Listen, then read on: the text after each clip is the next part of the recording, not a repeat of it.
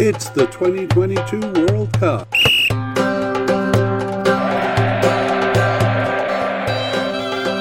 It's Australia's players. Hello and welcome to the International Soccer Preview by Soccerphiles Canada. I'm Kevin, and today we'll be looking at Australia's squad for the 2022 World Cup. Uh, also, this preamble is going to be the same for every media cast we do for players in this series. So, uh, those who are familiar with it can jump ahead to around four minutes when we begin to talk about the team. Uh, the times for each section are near the bottom of the show notes. And for YouTube watchers, these include a timestamp that you can click uh, directly on to go to that point. For those looking for a quick version of this uh, this media cast, you can skip to near the end and the last 10 minutes or so where, where, where we summarize the likely starters. Uh, just prior to that, with about 20 minutes remaining, we'll have some discussion about the squad.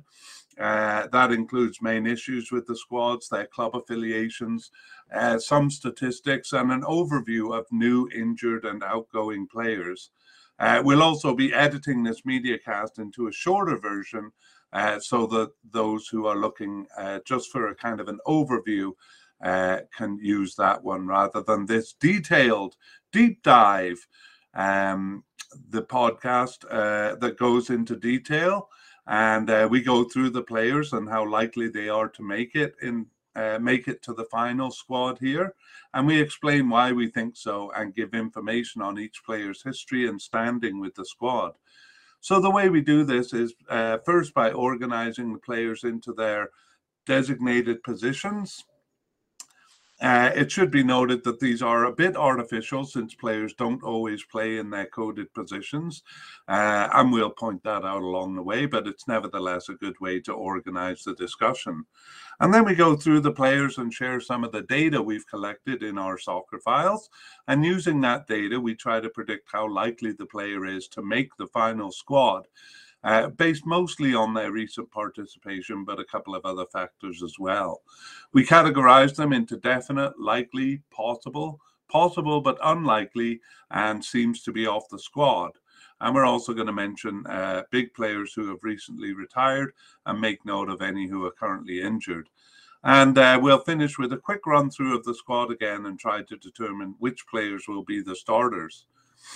Okay, for those following on YouTube, we have a very simple graphic where we list the names so you can actually see the uh, players' names in writing. And uh, it's the same broadcast for the podcast. So we're going to try to repeat the names a few times to help listeners familiarize themselves with the players' names. Uh, that way, when they step onto the field, you'll have some idea who they are. You can impress your friends by telling them what you've learned. Uh, and that's as much as we can do to this point. But as the rosters are being published, we're going to do an update episode on teams and players. For the players, that will essentially be going over our predictions today uh, and updating them based on games played to that point and revealing which players were selected. So uh, we're going up to June 2002 in our data here. And um, so the the um, update podcast will kind of cover from uh, the summertime on to November. So keep, keep your eye out for those probably in mid November. Uh, I used to have an Australian shirt. I know I did. My brother bought it for me as a gift in London, but damn it, I can't find it. So all I can do today is represent Australian colors. I have the yellow and green underneath, and I actually have my uh, university shirt, which is the same colors except kind of in inverse. It should be uh, yellow and green writing, but um, the one I have is green with yellow writing. Sorry, Australian uh, listeners, for not having uh, my shirt found by the time I did this podcast. Okay, let's move on to uh, takeaways from previous podcasts.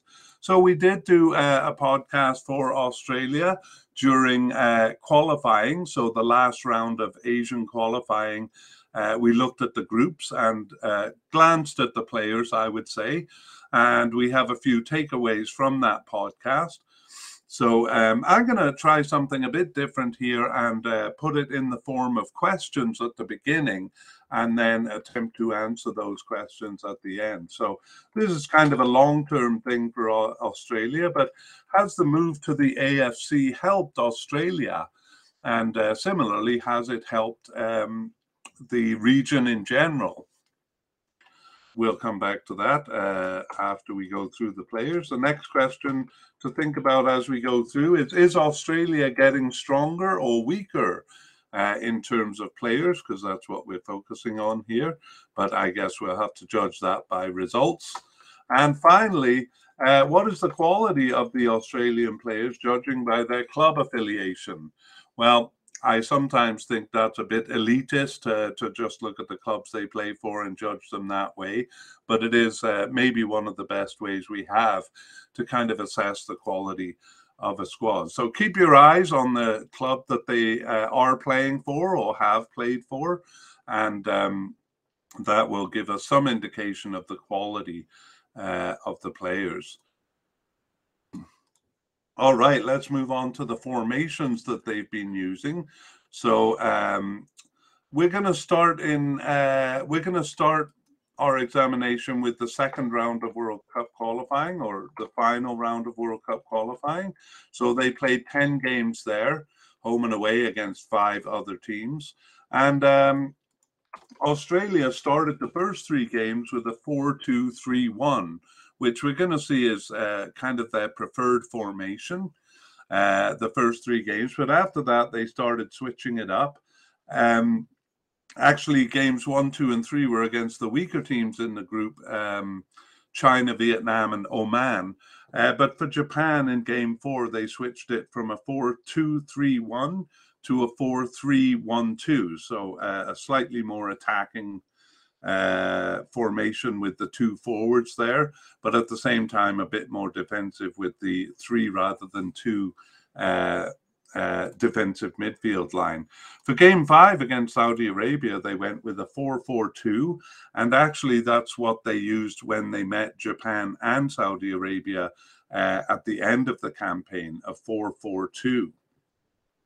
Uh, in between, they they went uh, back to the four three, uh, sorry, the four two three one, and uh, it might be good, I think, to imagine uh, Australia in that formation. There's always four at the back, um, with two kind of defensive midfielders, three attacking midfielders, and one forward, although uh, not always the case. Um, they had one friendly after that qualifying campaign they used uh, that four two three one. Uh, and then they had two World Cup qualifying games. So they came third in the group, which basically earned them a quarter spot. So uh, they would have to do a regional playoff against United Arab Emirates. Uh, and if they won that, they would go to um, an intercontinental playoff, which they did to Peru and then they had to beat Peru to reach the World Cup. And we're talking about them here because they won both of those games. But the formation they did it in was a new 4 1 4 1 formation. So um, uh, it'll be interesting to see in the games leading up to the Cup and in the Cup itself. Um, if they uh, will stick with that formation or go to their uh, what seems to be slightly preferred 4 2 3 1 formation. Uh, but anyway, in terms of patterns, there is usually four at the back, or sorry, always four at the back in the period we're discussing, and uh, usually one uh, at one centre forward up front, and so it's mostly the um, midfield uh, that changes. Uh, that changes. Keep in mind too that they'll be meeting stronger teams in the cup, so um, they they will probably go with a uh, somewhat more defensive formation or defensive minded. All right, well, that's the uh, look at World Cup um, uh, qualifying mostly uh, formations, and we're going to move on to talk about the squad. So we begin with the manager. I'm actually just going to start by uh, the manager before the current one, and that was uh, Bert van Marwijk. So Bert van Marwijk actually led uh, Saudi Arabia through World Cup 2018 qualification, but he was let go before the finals. However, he joined uh, Australia, who had let go of their manager before the finals too. So he joined Australia and led them through the cup. Um, however, they uh, didn't pass the group stage of the cup, and probably Australia wanted a bit more, so they let go uh, Bert van Marwijk and took on uh, Graham Arnold, the current manager. He is an Australian. He uh, was a professional soccer player in Australia from 1980 to 2001. And he was also with the national team from 1985 to 1997 and had 56 caps and 19 goals. Uh, after his playing career ended, he was uh, a manager for a number of Australian uh, clubs. Uh, but he got on as assistant, or sorry, yeah, assistant manager uh, of Australia um, under Guus Hiddink, actually. And uh, after the 2006 World Cup, when Guus Hiddink left the team, he became the caretaker manager and led them through the 2007 Asian Cup. Uh, he went on uh, went on after 2007 to continue managing teams in Australia and had a short uh, stint with a team in Japan, and in uh, 2018 became the manager of not only the Australian national team but the under 23 uh, national team too. So uh, the Asian Cup 2019 was just six months after the World Cup, so he led them through that, and uh, that's the last tournament, major tournament uh, Australia has been in. So this uh, World Cup will be his second tournament. So Arnold Graham, uh, current manager of Australia. Let's move on to goalkeepers now, and we'll begin just by naming the candidates. So we have Matt Matthew Ryan or Matty Ryan as a definite candidate, as well as Danny Vukovic, a definite, and Andrew Redmayne as a uh, likely candidate, and uh, Lawrence Thomas as possible but unlikely. So let's go back and look at these uh, players. Um, Matthew Ryan, we consider him likely because he started uh, 15 of their 17 games since 2021. Uh, he was on the bench for one and not selected for one other. Uh, Matthew Ryan, or Matty Ryan, has been with the Australian national team since 2012 and has 75 caps and is 29 years old. Um, he plays for Copenhagen in Denmark uh, since 2022 and uh, Real Sociedad in Spain before that, Brighton in England for uh, several years, and he was loaned to Arsenal. Um, so uh, a good club career for him. Uh, his first tournament was the 2014 World Cup, and he was a starter uh, in that tournament and all tournaments since the 2015 Asian Cup, uh, 2017 Confederation Cup, and the uh, 2018 World Cup and 2019 Asian Cup.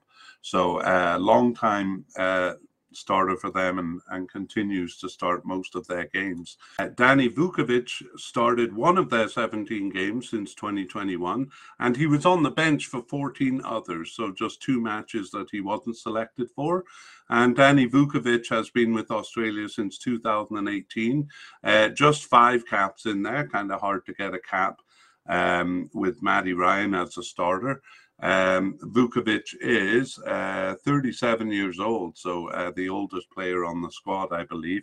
He's currently with Central Coast Mariners in Australia. That's uh, since this year, 2022, and uh, with um, NEC Nijmegen in the Netherlands and Genk in Belgium before that. And it was mostly. Um, uh, mostly teams in Australia prior to that. His first tournament was the 2017 Confederations Cup, um, and he played all tournaments since the 2018 World Cup and 2019 Asian Cup. Uh, but in all cases, Matt Ryan played uh, all the games, so he didn't see any action in those games, just on the bench. Um, moving on to Andrew Redmayne, uh, who is a likely candidate. He earned his first cap in June 2019, and he started one of their 17 games since 2021. He was also subbed in for one and on the bench for eight. but there were seven games that uh, he wasn't selected for since the beginning of 2021.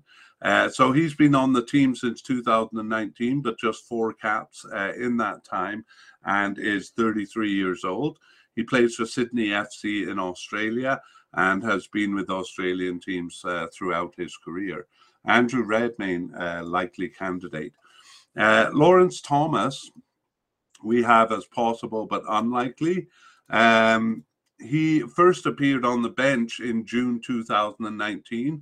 He didn't start any of their 17 games since 2021, but he was subbed in for one and on the bench for eight. However, he missed uh, the last seven matches uh, there. So Andrew Redmayne kind of stepping into the uh, third string position, it seems. Thomas Lawrence has been with the team since 2021 and has one cap, plays for uh, Western Sydney Wanderers in Australia since 2022 and uh, was with SønderjyskE in Denmark uh, prior to that. All right, so let's begin with a, a little summary of the position. And it's uh, quite easy to summarize. It's been Matty Ryan throughout. Uh, we saw a couple of games where uh, Vukovic and um, Redmayne played. Those were, um, I think they were round one or else uh, friendlies against Chinese Taipei and Nepal, kind of um, uh, before the second round of qualifying. So ever since the second round of qualifying, it's only been Matty Ryan um, playing goal.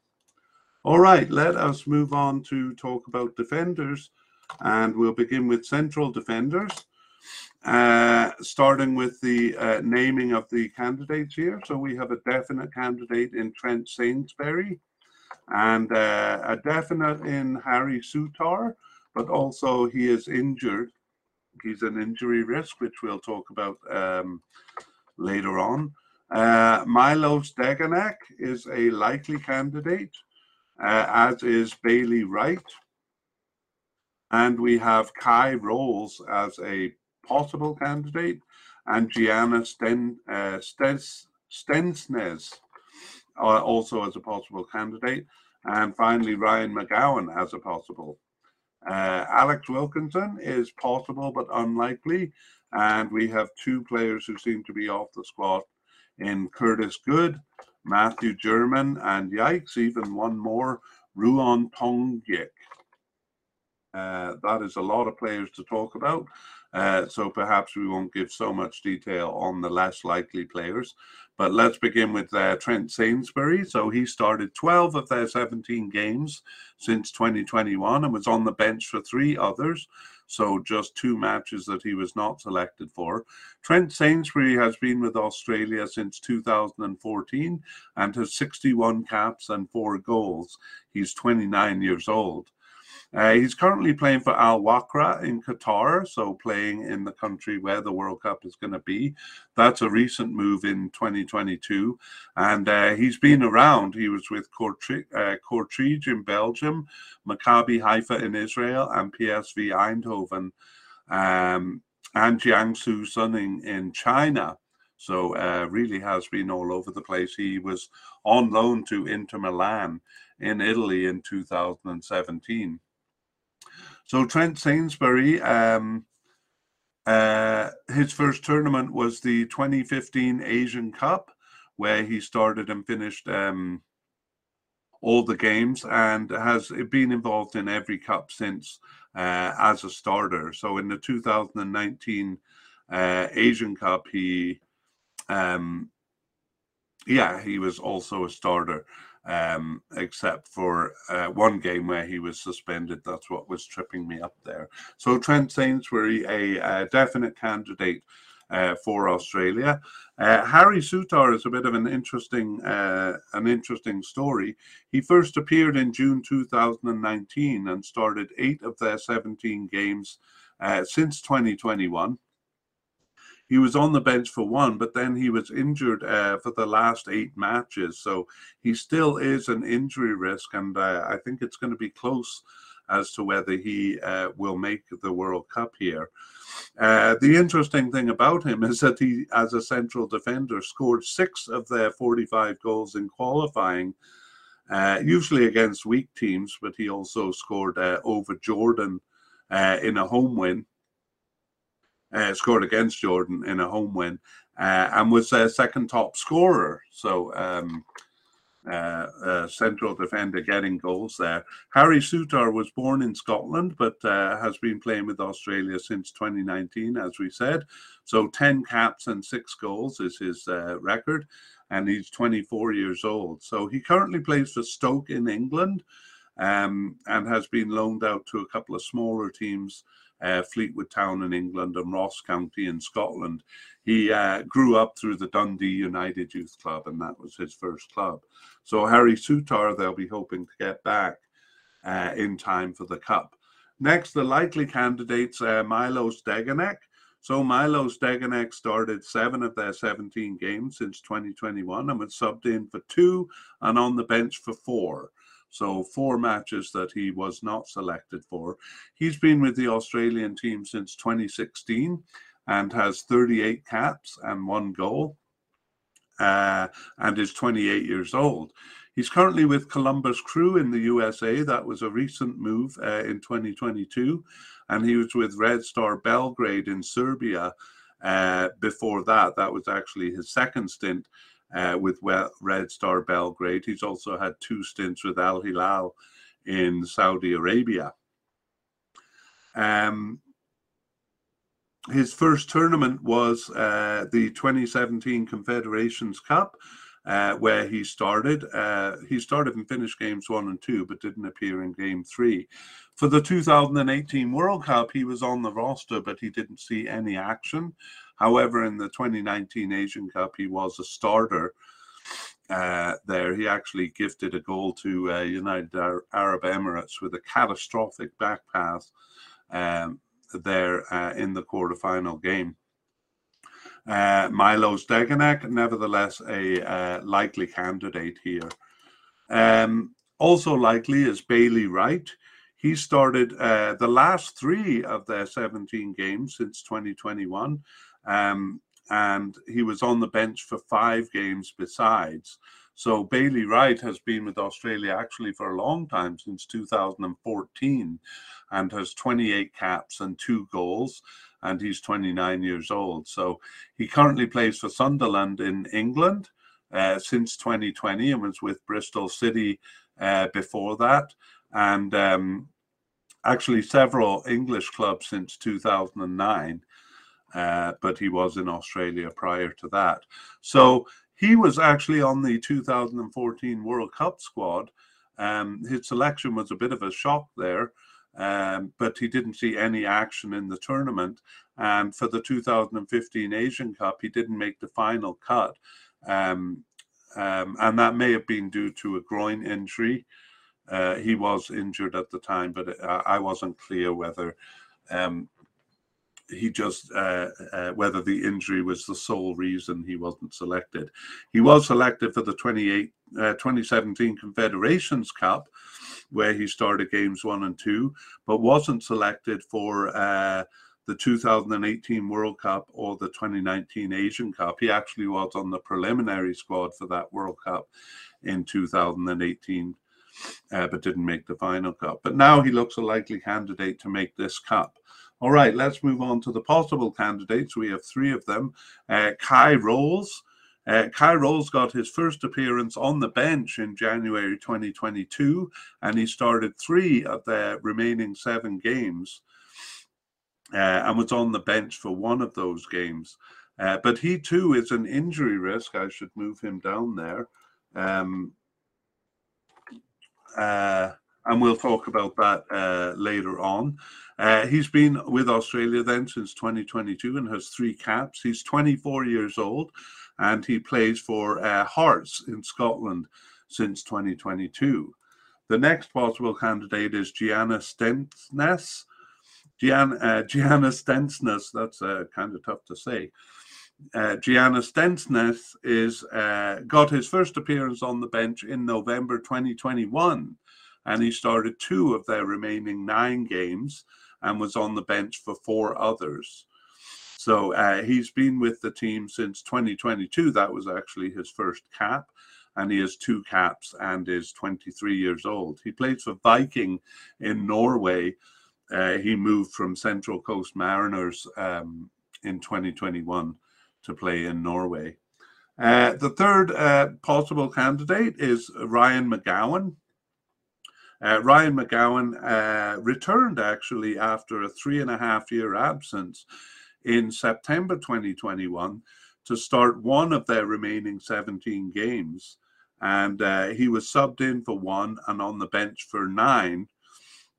Um, but he wasn't selected for uh, six matches, including the last three. So, kind of drifting off the team towards the end uh, here.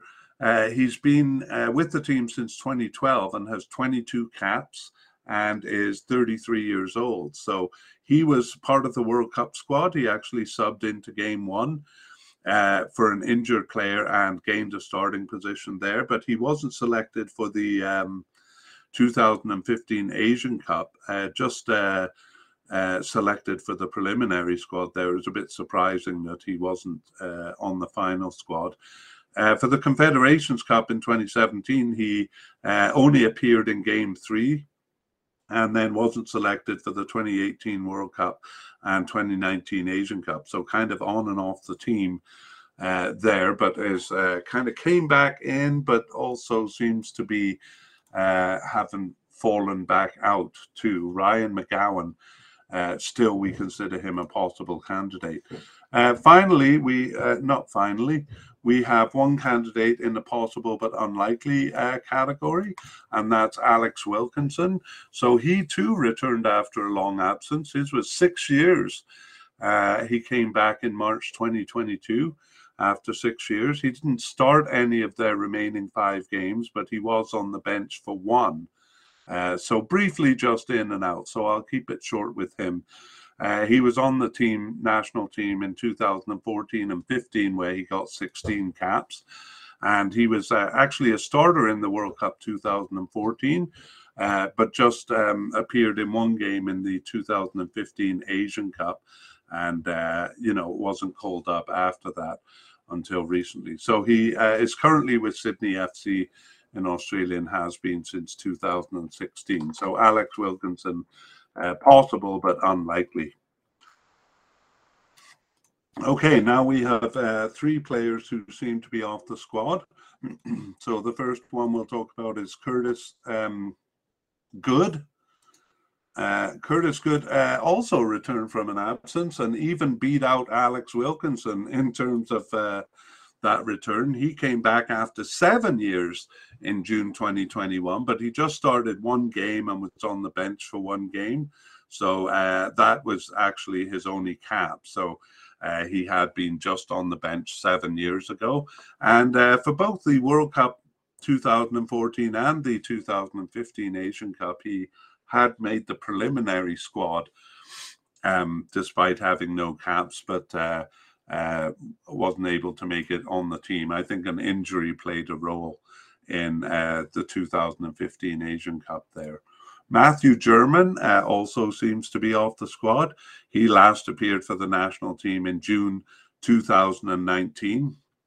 And uh, he only has eight caps for the squad, uh, but he was on the uh, on the roster for the 2018 World Cup and the 2019 Asian Cup although he only uh, saw action uh, for a couple of minutes in one game over both of those tournaments. So um, made a brief comeback. Um, uh, uh sorry, no, he didn't make a comeback. Uh, he didn't appear after June 2019. Finally, Ruon uh, Tong Tongyik.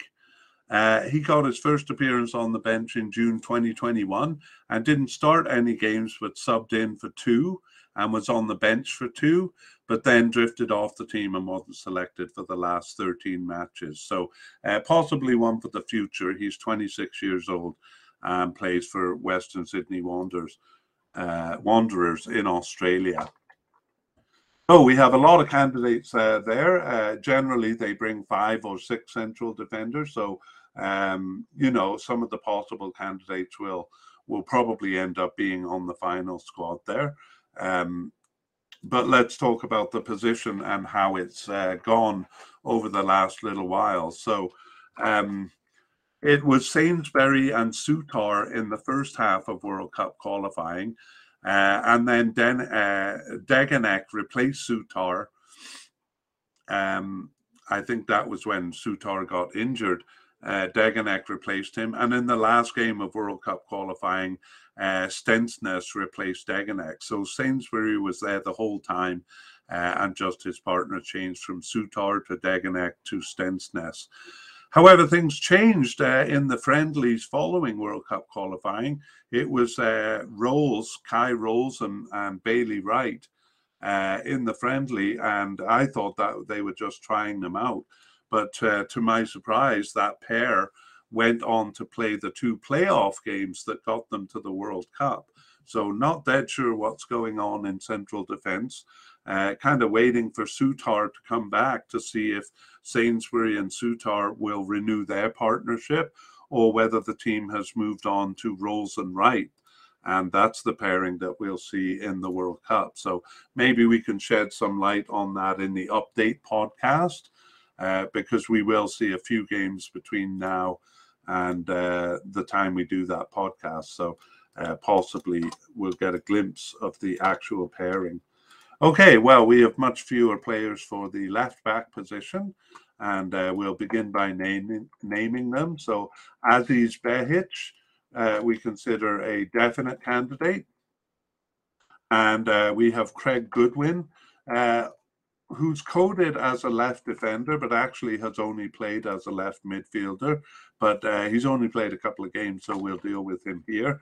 Uh, we have him as a possible candidate. Uh, we have Joel King also as a possible candidate, and then um, uh, two possible but unlikely in Jason Davidson and Callum Elder, and finally uh, Brad Smith, who seems to be off the team. So let's take a look at uh, these players. Aziz Behich uh, started 12 of their 17 games since 2021 and was subbed in for two and on the bench for two. So just one game that he wasn't called up for. And he's been with Australia since uh, 2012 and has 53 caps and two goals. He's 32 years old. So uh, he plays for Dundee United in Scotland, a team we saw another player with there. He's uh, with them recently, though, since 2022. And uh, he spent um, a bit of time in Turkey with two teams in Turkey, uh, actually three teams in Turkey because he was with Bursaspor uh, from 2013 to 18. Uh, but in between those stints in Turkey, he played for PSV Eindhoven in the Netherlands. So uh, he's been around a bit. Before Bursaspor, though, he was with teams in Australia. So his first tournament, uh, he doesn't seem like he was a consideration for the 2014 World Cup. Uh, the 2015 Asian Cup, uh, he was a starter, but he did lose his starting position there. And um, um, however, in the tournaments after that, 2017 Confederation Cup, 2018 World Cup, and 2019 Asian Cup, he was a starter in all of those. Um, uh, in all of those tournaments, uh, he missed a penalty in uh, uh, game four shootout. So that would have been the round of 16 shootout uh, in the 2019 Asian Cup against uh, Uzbekistan. Um, not to be negative, I should try to find a positive detail. That, that one just jumped out at me. Okay, so Aziz Behich and uh, uh, probably a starter, the starting left back there. Uh, Craig Goodwin, as I mentioned, has only played as a left midfielder in the games he started. He returned after a more than two year absence in January 2022 uh, to start two of their remaining seven games, but he was subbed in for three others.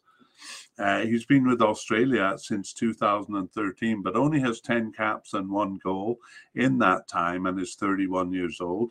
He plays for Adelaide United uh, in Australia since 2022 and uh, was abroad with Sparta Rotterdam in the Netherlands from 2016 to 18. Uh, but despite being on the team for two, uh, since 2013, uh, he has never um, uh, participated in a tournament. So the closest he's come actually was being on the preliminary roster for the 2017 Confederations Cup. So um, a player who's been in and out of the team, uh, but recently is kind of on the in. So uh, we consider him a possible candidate. Joel King um, um, got his first cap in January 2022 and started two of their remaining seven games.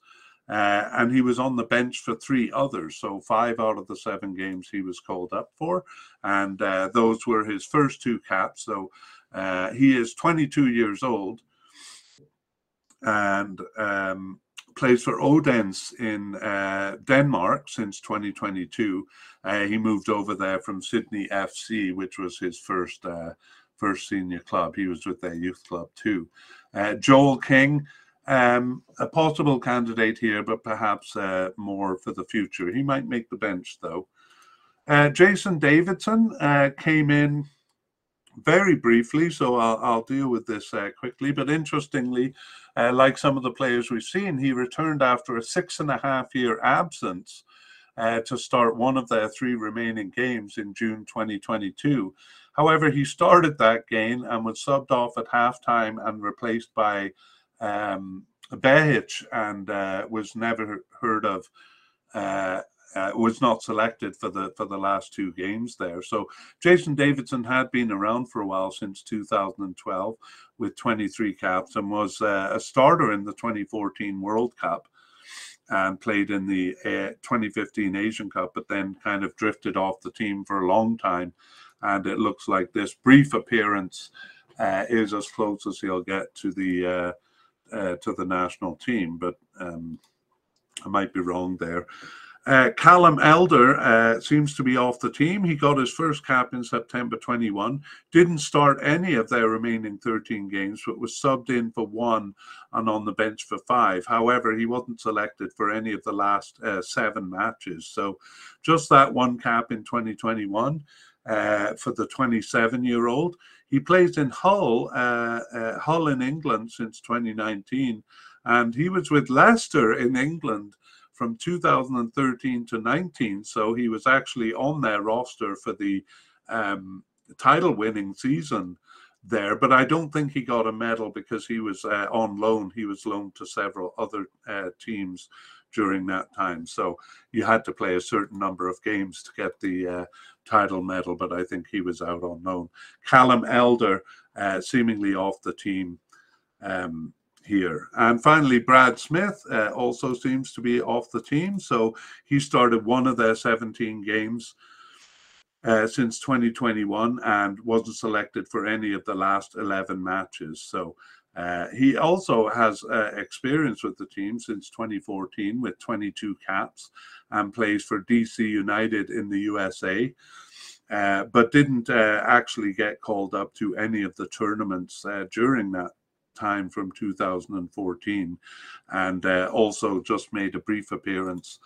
I believe it was a qualifying game here. And um, uh, Brad Smith. So uh, we'd be surprised to see any of those last few candidates that I talked about. Let's uh, finish by summarizing the position. And uh, left back position is mostly held by Aziz Behich. He has a fairly uh, firm grip on on it. Uh, yeah, um, Brad Smith did replace him once in World Cup qualifying, and Joel King replaced him twice. Um, in the friendly, that was the the game where uh, Davidson. Um, oh, it looks like I forgot to put uh, Davidson's name on the on the list there. Uh, Davidson. Oh no, it's on the list. Uh, Davidson uh, replaced him for the first half, but then he was uh, called in to play the second half.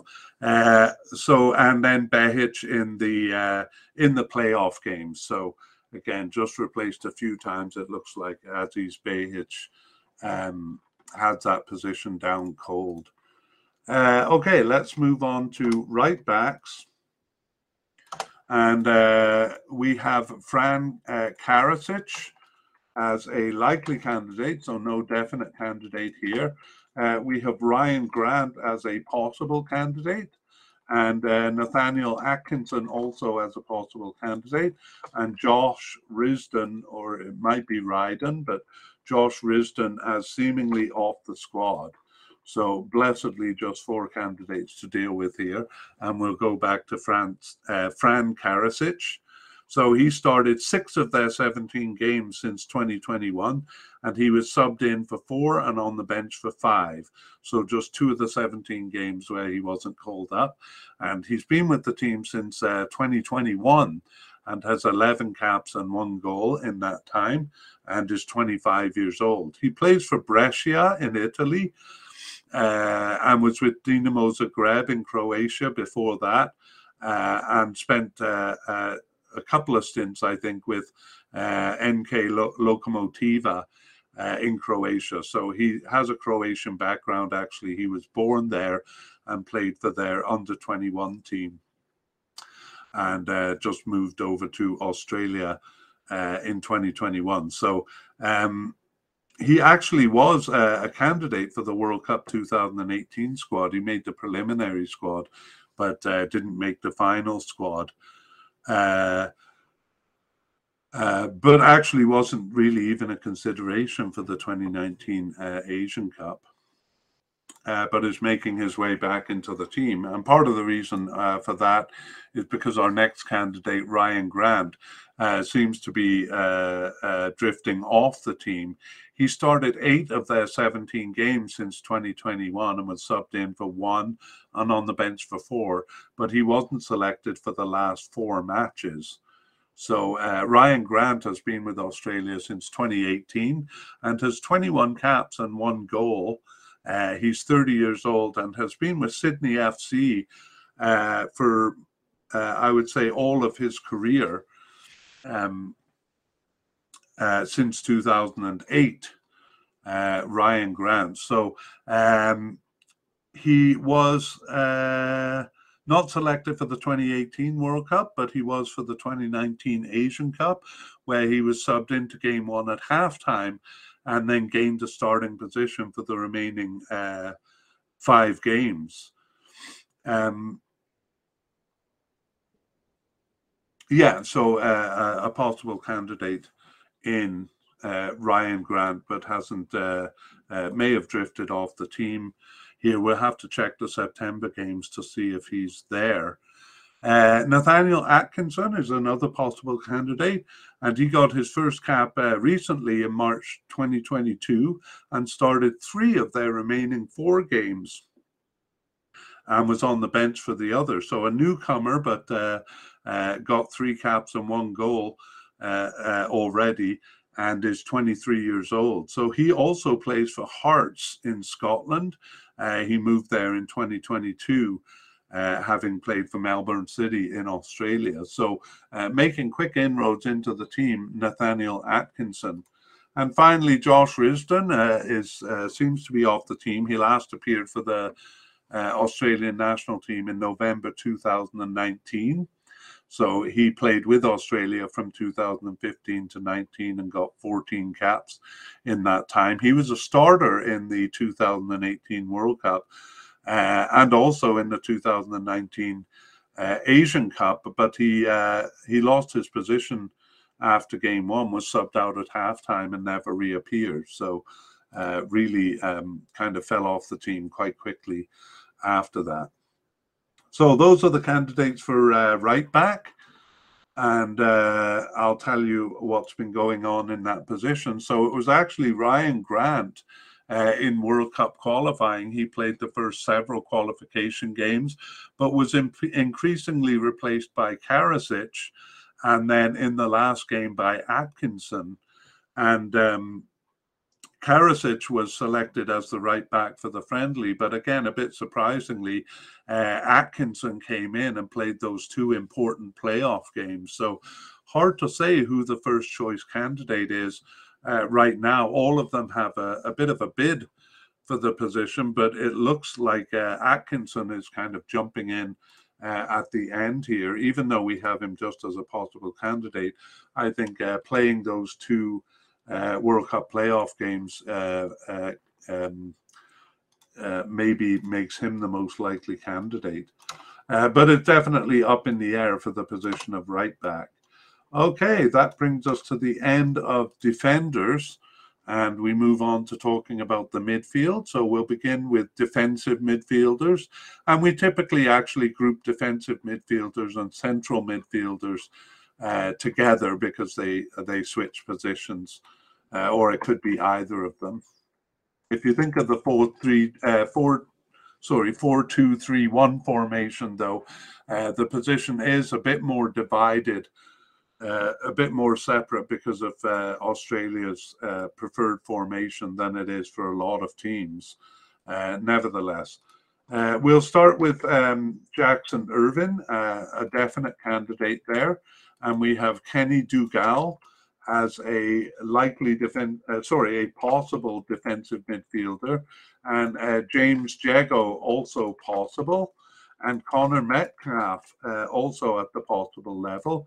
And finally, we have James Holland as a player who seems to be off the squad. So we'll go through those players. Uh, Jackson Irvine is the one definite candidate here. He started 13 of their 17 games uh, since 2021, and he subbed in for one and was on the bench for one. So just missed uh, two games there and one of them was because of coronavirus, and the other because uh, he was lacking fitness. So uh, it seems a, a staple in uh, Australia's midfield here, and he's been with the team, Jackson Irvine, since 2013, and has 49 caps and seven goals. He's 28 years old. He currently plays for St. Pauli, a kind of a smaller club in Germany since 2021, and he was with Hibernian in Scotland and Hull in England um, before that, he's actually played for several clubs uh, in Scotland and was even with the Celtic Youth Club in Scotland. But, uh, you know, he did grow up in Australia and was mostly with youth clubs in Australia. He's known for his, uh, his good heading ability. And his first tournament was the 2017 uh, Confederation Cup. He subbed into game two there and played well enough to start and finish game three. I actually remember uh, him making a good impression on me. Uh, a real workhorse chasing the ball uh, tirelessly uh, as they lost to Germany's B team. Um, um, there actually i think it was against cameroon where he impressed me but i'll move on he was a sub for the 2018 world cup uh, and also for the 2019 Asian Cup. But he did game a starting position after game one uh, for the 2019 Asian Cup there, and uh, since then has seemed to secure a starting position for himself. So um, he looks like a definite candidate and also a, a definite starter. Uh, Jackson Irvine, defensive midfielder. Uh, Kenny Dougall is a possible candidate. He started two, sorry, three of their 17 games since 2021. He was subbed in for two and on the bench for seven. So he's usually called up. Uh, however, he wasn't called up uh, for five matches, including the last one. Uh, he's been with Australia since 2021 then and has five caps, uh, is 28 years old, and he plays for Blackpool in England uh, since 2020 and was with Barnsley before that and Sparta Rotterdam in Netherlands from 2015 to 18. So Kenny Dougall, a possible candidate. He hasn't uh, uh, been involved in any tournaments. James Jeggo has uh, started three of their 17 games since 2021. He was subbed in for seven but not selected for seven, including the last three matches. So uh, some big changes made uh, in those last three matches, the friendly and the two uh, uh playoff games. Uh, and James Jeggo seems to be one of the victims of those changes. He's been with Australia since 2018 and has 15 caps and no goals. He's 29 years old. He plays for Eupen in Belgium since 2022 and was with Aris, Aris Thessalonica in Greece before that, and a couple of clubs in Austria, Austria Vienna and Sturm Graz um, uh, in Austria. Uh, that's where he moved to from uh, Adelaide City um, in 2016. So uh, he was um, on the preliminary squad for the 2017 Confederation Cup, but he didn't make uh, the final cut. However, he was brought in, uh, brought back to replace the injured captain uh, Mile Jedinak. Uh, nevertheless, he didn't see any action, so didn't receive a cap that year. His first cap was in 2018. However, he wasn't selected for the 2018 World Cup.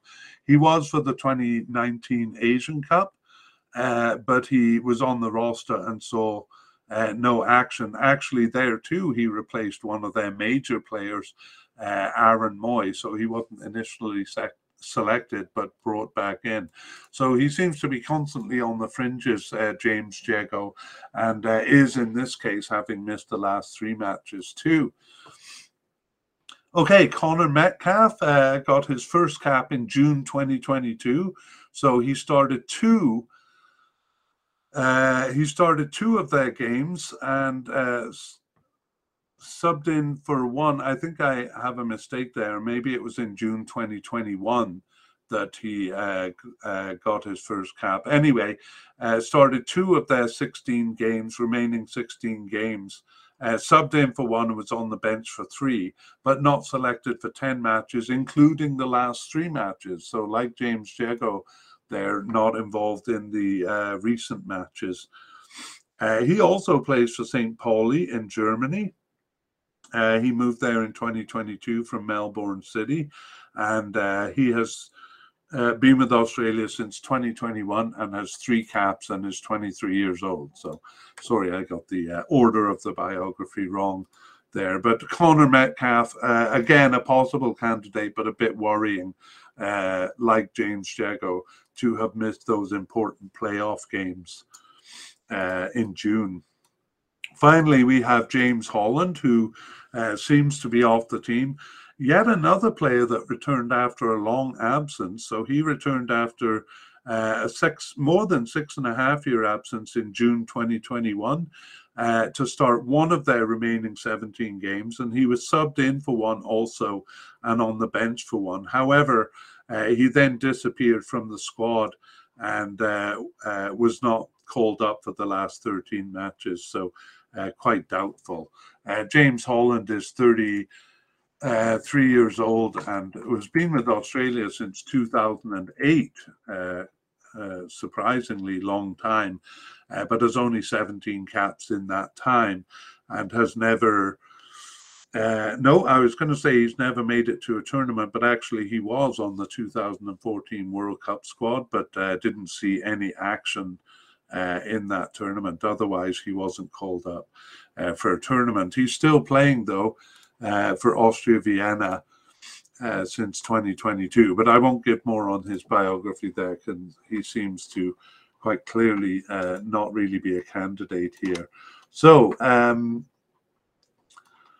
uh, let us review the defensive midfielders. Uh, no, actually, I'm going to wait until we have done the uh, central midfielders here. And um, let's take a look at those. We we don't have so many, just three here. So right, uh, well, I'll start with Aaron Mooy, uh, one of their bigger names. Uh, who we have as a likely, not definite candidate. We'll tell you why shortly. And we have Riley McGree also as a likely candidate. And uh, finally, Mustafa um, um, uh, Amini uh, as a player who seems to be off the squad. Okay, so no definite candidates uh, for central midfield. And I'm getting a bit messed up in my YouTube graphics here, um, but I think I got it now.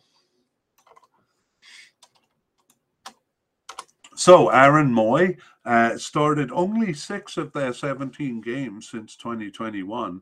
Uh, he was subbed in for three and not selected for eight matches. I didn't see uh, any sign of an injury there. Um, just not selected for eight matches. Uh, Aaron Mooy has been with the Australian team since 2012 and is a veteran with uh, 53 caps and seven goals.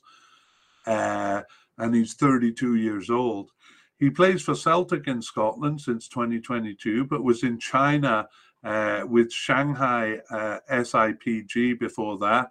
And uh, uh, people who know him will probably know him from his uh, his uh, English clubs. He played with Brighton and Huddersfield in England and was actually on the squad for Manchester City from 2016 to 17. There, he moved over from Australia to uh, Manchester City, but was with Bolton Youth Club uh, in England, and that was his first senior club, actually. Uh, he was on the squad for the 2017 uh, Confederations Cup. So, despite uh, his first cap being in 2012, uh, he didn't get on any of the squads.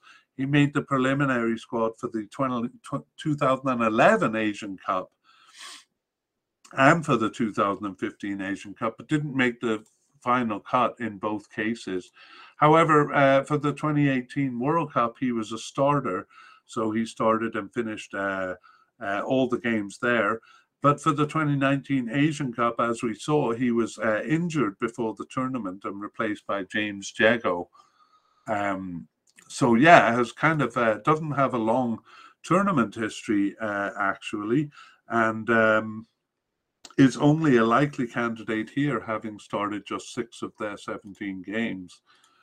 Uh, Riley McGree uh, returned another player who returned after an absence. He returned after a four year absence in June 2021 to start uh, three of their remaining 17 games. And he was subbed in for six uh, and on the bench for four. So just four matches that he wasn't selected for, which is why we have him. Um, uh, as a likely candidate, though probably not a starter. Uh, Riley McGree has been with um, Australia since um, 2021, so I'm guessing that uh, four years ago uh, he only had an appearance on the bench. Uh, because his first cap seems to have been in 2021, and he has 11 caps and one goal, and is 23 years old. So he plays for Middlesbrough in England since 2022 and was with Charlotte FC in the USA uh, from 2020 to 2022 and with Club Bruges in Belgium also. Uh, so he's never been called up for uh, a tournament. Um, but he was on the preliminary squad for the 2017 uh, Confederation Cup. Um, yeah, so uh, despite being quite young, uh, 24 years old, uh, he's he's been around for quite a while, even though he just got his first cap uh, last year. A bit of an interesting case there. Finally, we have Mustafa Amini, and he last appeared for the national team in October 2019. So we won't go into too much detail uh, on him. He only has eight caps for the national team, but he was on the squad for the 2019 Asian Cup uh, um, but he didn't see any action. He was actually on the preliminary squad for the 2015 Asian Cup, so has been around for a while, but uh, hasn't really found a spot on the team. Okay, so those are the uh, central midfielders, and now we'll go back and kind of summarize the position in central midfield. So, uh, if you recall, uh, their favorite formation generally a 4-2-3-1 so uh, usually two central midfielders. And it has been irving uh, jackson irvine sorry and uh, attacking midfielder uh, uh, in the early games of world cup qualification. And then uh, mooy increasingly replaced Hrustic as a kind of more defensive midfielder. And uh, Jeggo also came in when they switched to a three man uh, formation in, in the defensive midfield. Um, unexpectedly, um, Metcalfe and, and central defender Stensness were inserted into the second last World Cup qualifying game against Japan. And then they changed things up for the last game against Saudi Arabia, too, where attacking midfielder Genro, who we'll meet later, was used alongside uh, Jeggo. So uh, things getting quite confusing in the last uh, uh, in the last um, games of World Cup qualifying, and it didn't get much better uh, after that. Uh, Aaron Mooy and Dougall Kenny Dougall uh, played in the friendly. And in the two games, uh, the two playoff games, they went with a 4 1 4 1 formation. So uh, Aaron Mooy played the stopper in both of those games. So, you know, at the beginning, it was fairly steady with Jackson Irvine and uh, Hrustic. Um, but things kind of uh, changed increasingly, and now I'm not really sure where we stand. Uh, although I do think Jackson Irvine uh, is the most likely candidate in that position. And uh, Aaron Mooy, I'm not really sure where he stands with the squad. I'm surprised he uh, really has only six starts. Uh, so maybe the games in September will shed some light on that. Anyway, that's defensive and central central midfielders. So let's move on to left midfield, where we only have one candidate uh, in Christopher uh, Ikonomidis. And that candidate, Christopher Ikonomidis, uh, sorry, is a possible but unlikely candidate. Um, again, if you think about the preferred formation, the uh, 4 2 3 1, or even the 4 1 4 1, uh, there's not really a left midfielder in that position. So it'll it'll be defensive midfielders and then, you know, uh, probably attacking midfielders. So um, that that leaves uh, Ikonomidis uh, uh, somewhat out of the picture unless he changes position. Anyway, he didn't start any of their 17 games since 2021, uh, but he was subbed in for four games and on the bench for two games. Uh, he wasn't selected for the last nine matches, though, so uh, seems to be uh, drifting off the team. So I won't go into great detail. He's been with uh, Australia since 2015, only has 16 caps and two goals and uh, didn't make a tournament uh, until the 2019 Asian Cup, where he was a substitute in game one but gained a starting position. Uh, however, he's drifted off the team since uh, Chris Ikonomidis. There, the only uh, coded as a left midfielder. So again, um, in summary of this position, uh, only when they have had a three man midfield line uh, has this position come into play. And when it has come into play, it's been central midfielders who have covered the position. And the same is true on the right side, where there are actually no candidates um, uh, coded as right midfielders. And so again, it would be central midfielders in the rare case that they use it. So we move quickly uh, on to left wingers. And uh, we have uh, Matthew Leckie as a likely candidate, and uh, Ben Folami as a possible but unlikely candidate, uh, and also uh, Nikita Rukavitska, Rukavitsia uh, as a possible but unlikely candidate, and Robbie Kruse as uh, seemingly off the squad. So a familiar name there in Robbie Kruse. Uh, let's see what has become of him. But first, we go back to Matthew Leckie. Uh, Matthew Leckie started eight of their 17 games since 2021, and he was on the bench for one and injured for one but not selected for seven matches. So uh, we can't put him as a definite candidate because of that. He's been with Australia since 2012 and has 73 caps and 13 goals. So one of their most experienced players, 31 uh, year old Matthew Leckie. Um, he's recently moved back to Melbourne City uh, in Australia, moved back to Australia, but was with several German clubs before that, including Hertha Berlin and Borussia Mönchengladbach, uh, who he started with in 2011 uh, when he moved over from Australia.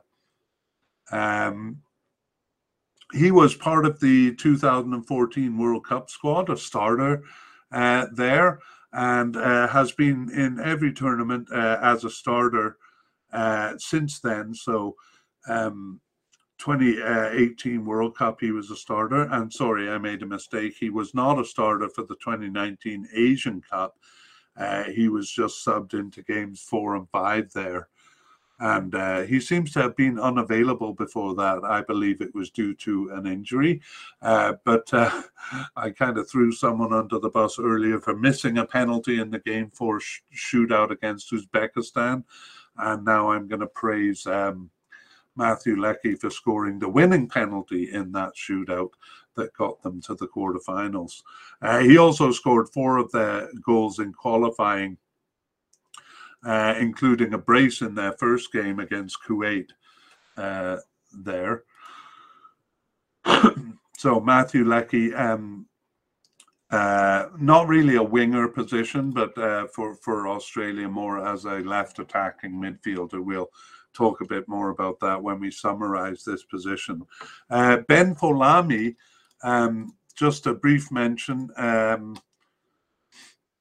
here. He got his first cap in March 22 and didn't start any games, but was subbed in for one and on the bench, but then not selected for the last three matches. So uh, he's quite young at 23 years old. We may see him in the future, but uh, not a likely candidate here. Uh, Nikita Rukavitsa. I am so sorry, uh, Mr. Nikita, um, but I'm going to call you Nikita because that that name. I'm just making a fool of myself here. Um, started didn't start any of their 17 games, but was subbed in for three. Um, he was injured for two and uh, not selected for the last five matches. So we won't go into much detail, but a, a bit of an interesting character here. Uh, he's been with the team since 2019 and has 21 caps and one goal, uh, but is uh, 35 years old now. Um, never actually made it onto a squad uh, after the 2010 World Cup, where he was a substitute, um, but made a couple of preliminary squads uh, since then for the 2011 and 15 Asian Cups. Uh, there also for the 2018 World Cup, he was on the preliminary squad. But Nikita, okay, I'll give it one more try. Uh, Rukavica, Rukavica, um, always kind of on the fringes of the squad and not a, a likely candidate here, but a, a possible candidate, uh, an outside possibility, we'll say. Uh, Robbie Kruse uh, last appeared for the national team in the 2019 Asian Cup. So uh, a veteran with the team since 2011 uh, with 75 caps and five goals. He's currently unattached, so maybe moving into retirement because he is uh, 34 years old.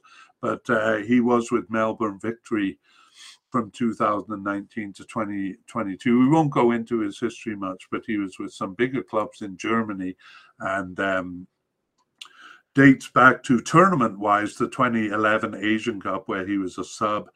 Um, he seemed a definite selection for the 2014 World Cup, but was injured, uh, but was a starter in all tournaments before that. Oh, sorry, after that.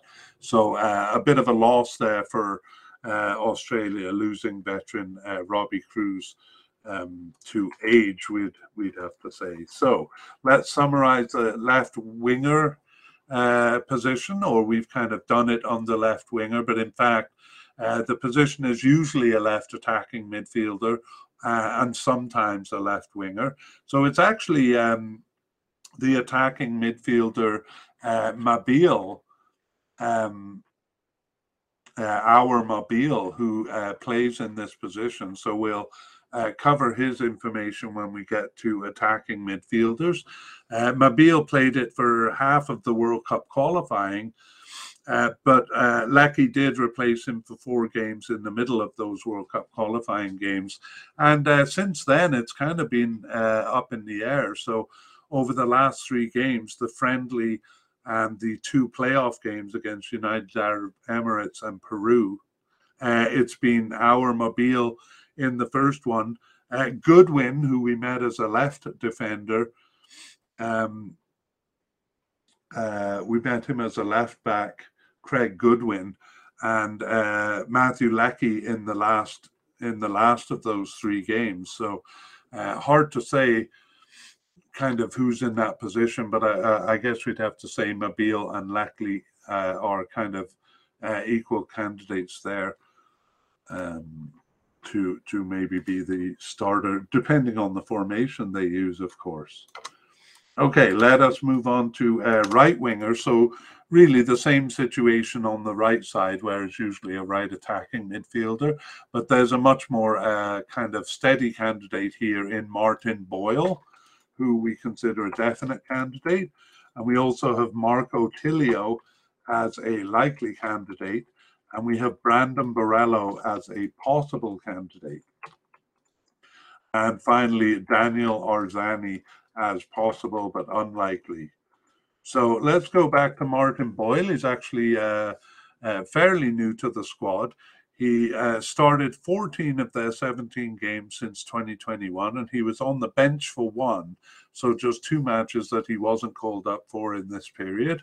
And Martin Boyle uh, has been with Australia actually since 2018, uh, but wasn't a presence until this recent period. He has 19 caps and five goals and is 28 years old. So, uh, kind of a latecomer to the team to begin with. He was born in Scotland and played for the Scotland under 16 team and is currently playing in Scotland with Hibs, uh, Hibernian in Scotland since 2022 uh, and that's his second stint with that team. He played for uh, Al Faisaly briefly in Saudi Arabia, but he also played for uh, Dundee in Scotland and a couple of other teams too. So uh, the first tournament he was uh, eligible uh, uh, eligible for, I mean, after his first cap, was the 2019 Asian Cup, and he was selected for the squad, but he was injured before the tournament and replaced by uh, Apostolos Giannou uh, there. So this would be his first tournament if he makes it, and he he is a definite candidate to make it, and probably even as a starter as the right attacking midfielder. Let's look at the like uh, a likely candidate in Marco Tilio. So he got his first cap in January 2022, but didn't start any of their remaining seven games there uh, however, he did sub in for four and was on the bench for all three others. So consistently called up since uh, his first cap there. And he is uh, 21 years old. And he plays for Melbourne City in Australia and was with Sydney FC before that and with their youth club. So Marco Tilio, uh, probably not a starter, but uh, uh, we think likely to make the squad. Uh, a possible candidate is Brandon Borrello. He earned his first cap in June 2019 and started one, uh, the second of their 17 games since 2021. He was on the bench for three and uh, struggling with coronavirus and injury uh, for six games over that period. Uh, but yet another of uh, those players who was on the squad except for the last three matches. So um, the manager making some big changes, it seems, going into the uh, June games. Um, Brandon Borrello has been with Australia since 2019, but only has four caps in that time and is 27 years old. Uh, he plays for Western Sydney Wanderers, but actually uh, moved there recently from Dynamo Dresden in Germany, where he was before that. Uh, Brandon Borrello, then a possible candidate. Finally, we have uh, Daniel Arz- Arzani. Uh, and Daniel Arzani didn't start any of their 17 games since 2021, but he was on the bench for three and uh, and was also with the under 23 team uh, for a few of those games, but uh, he wasn't selected for the last 10 matches. So he's just 23 years old. So maybe someone we'll see in the future. Uh, he uh, he has six caps and one goal. All of those were in 2018. And he plays for MacArthur FC in Australia. Having been with Manchester City uh, in England from 2018 to 22, he didn't uh, play any games for Manchester City.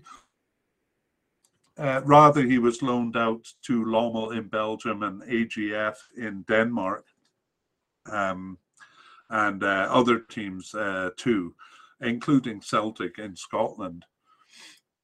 So Daniel Arzani, uh, perhaps one to keep an eye on for the future. Uh, his only tournament was the 2018 World Cup, where he was a substitute, but he was subbed into uh, uh, all three games there. However, he didn't make the 2019 Asian Cup. Um, actually, that was due to an injury. So uh, it looked like he was kind of uh, in the team in 2018 and 19 and, and has drifted off the team. Um, so we'll see if he makes a comeback again, 23 years old. So uh, has a few years to do so. So let's uh, look at the position of right winger. Uh, or we've done it under right winger, but as with the left side, it's really uh, usually a right attacking midfield or a right winger position, depending on the formation. Uh, but it's almost always Martin Boyle who plays it, whether it is an attacking midfielder or winger role. Uh, central midfielder McGree, McGree, played it once, and then um, in the, the friendly, Awer Mabil switched sides to play it, uh, but Boyle returned to the position for the two important playoff games. And um, uh, there was one game where it was actually a, a 4-3-1-2 formation, two attackers. So he has played the position of a right forward as well. So kind of dominating that quarter of the field uh, for Australia right now, Martin Boyle. All right, moving on to forwards, we include uh, attacking midfielders uh, among the forwards in our discussion. So let's begin with them. We have uh, Ajdin Hrustic, as a definite candidate, and uh, Awer Mabil uh, as uh, also a definite candidate, and uh, Denis Genreau as a likely candidate, uh, Tom Rogic as just a possible candidate here, and Dimitri uh, Petratos as a player who seems to be off the squad.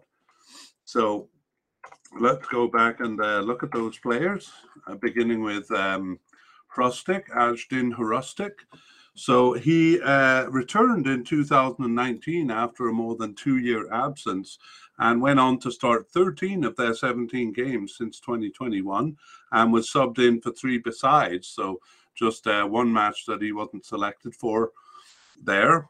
And um, he has been with Australia since 2017 uh, but only has 20 caps and three goals. So not many uh, caps before this period for the 25 year old. And he plays for Hellas Verona in Italy since 2022 and was with Eintracht Frankfurt in Germany before that and Groningen in the Netherlands from 2016 uh, to 20. So he was actually with uh, Groningen uh, Youth Club and was with uh, youth clubs in several countries in England, Germany, and Austria too. But he was with youth clubs in uh, Australia until um, uh, 2010. So he moved over, it seems, to uh, Nottingham Forest Youth Club when he was 14 years old. Uh, he really hasn't been involved in many tournaments. So the Confederations Cup in 2017, he was um, a bit of a surprise selection for that squad. Uh, he was on the roster but didn't see any action. And um, was not called up even to the preliminary squads for the 2018 World Cup and the 2019 Asian Cup. But uh, in the period we're talking about, he seems to have made good inroads into the team, uh, got three of their goals in qualifying, uh, actually, uh, including a late winning goal in that first regional playoff, the first playoff game against United Arab Emirates. He got that goal at uh, 84 minutes. So saw them through to the uh, intercontinental playoff. Uh, Ajdin Hrustic, a definite candidate, as is Awer Mabil. So we've seen uh, Awer Mabil playing mostly on the left side as a left attacking midfielder or left winger, but he actually uh, does switch sides from time to time and played as a right winger in the friendly before the two playoff games. He started eight of their 17 games since 2021, but he was also subbed in for six games. So um, just three games that he wasn't called up for.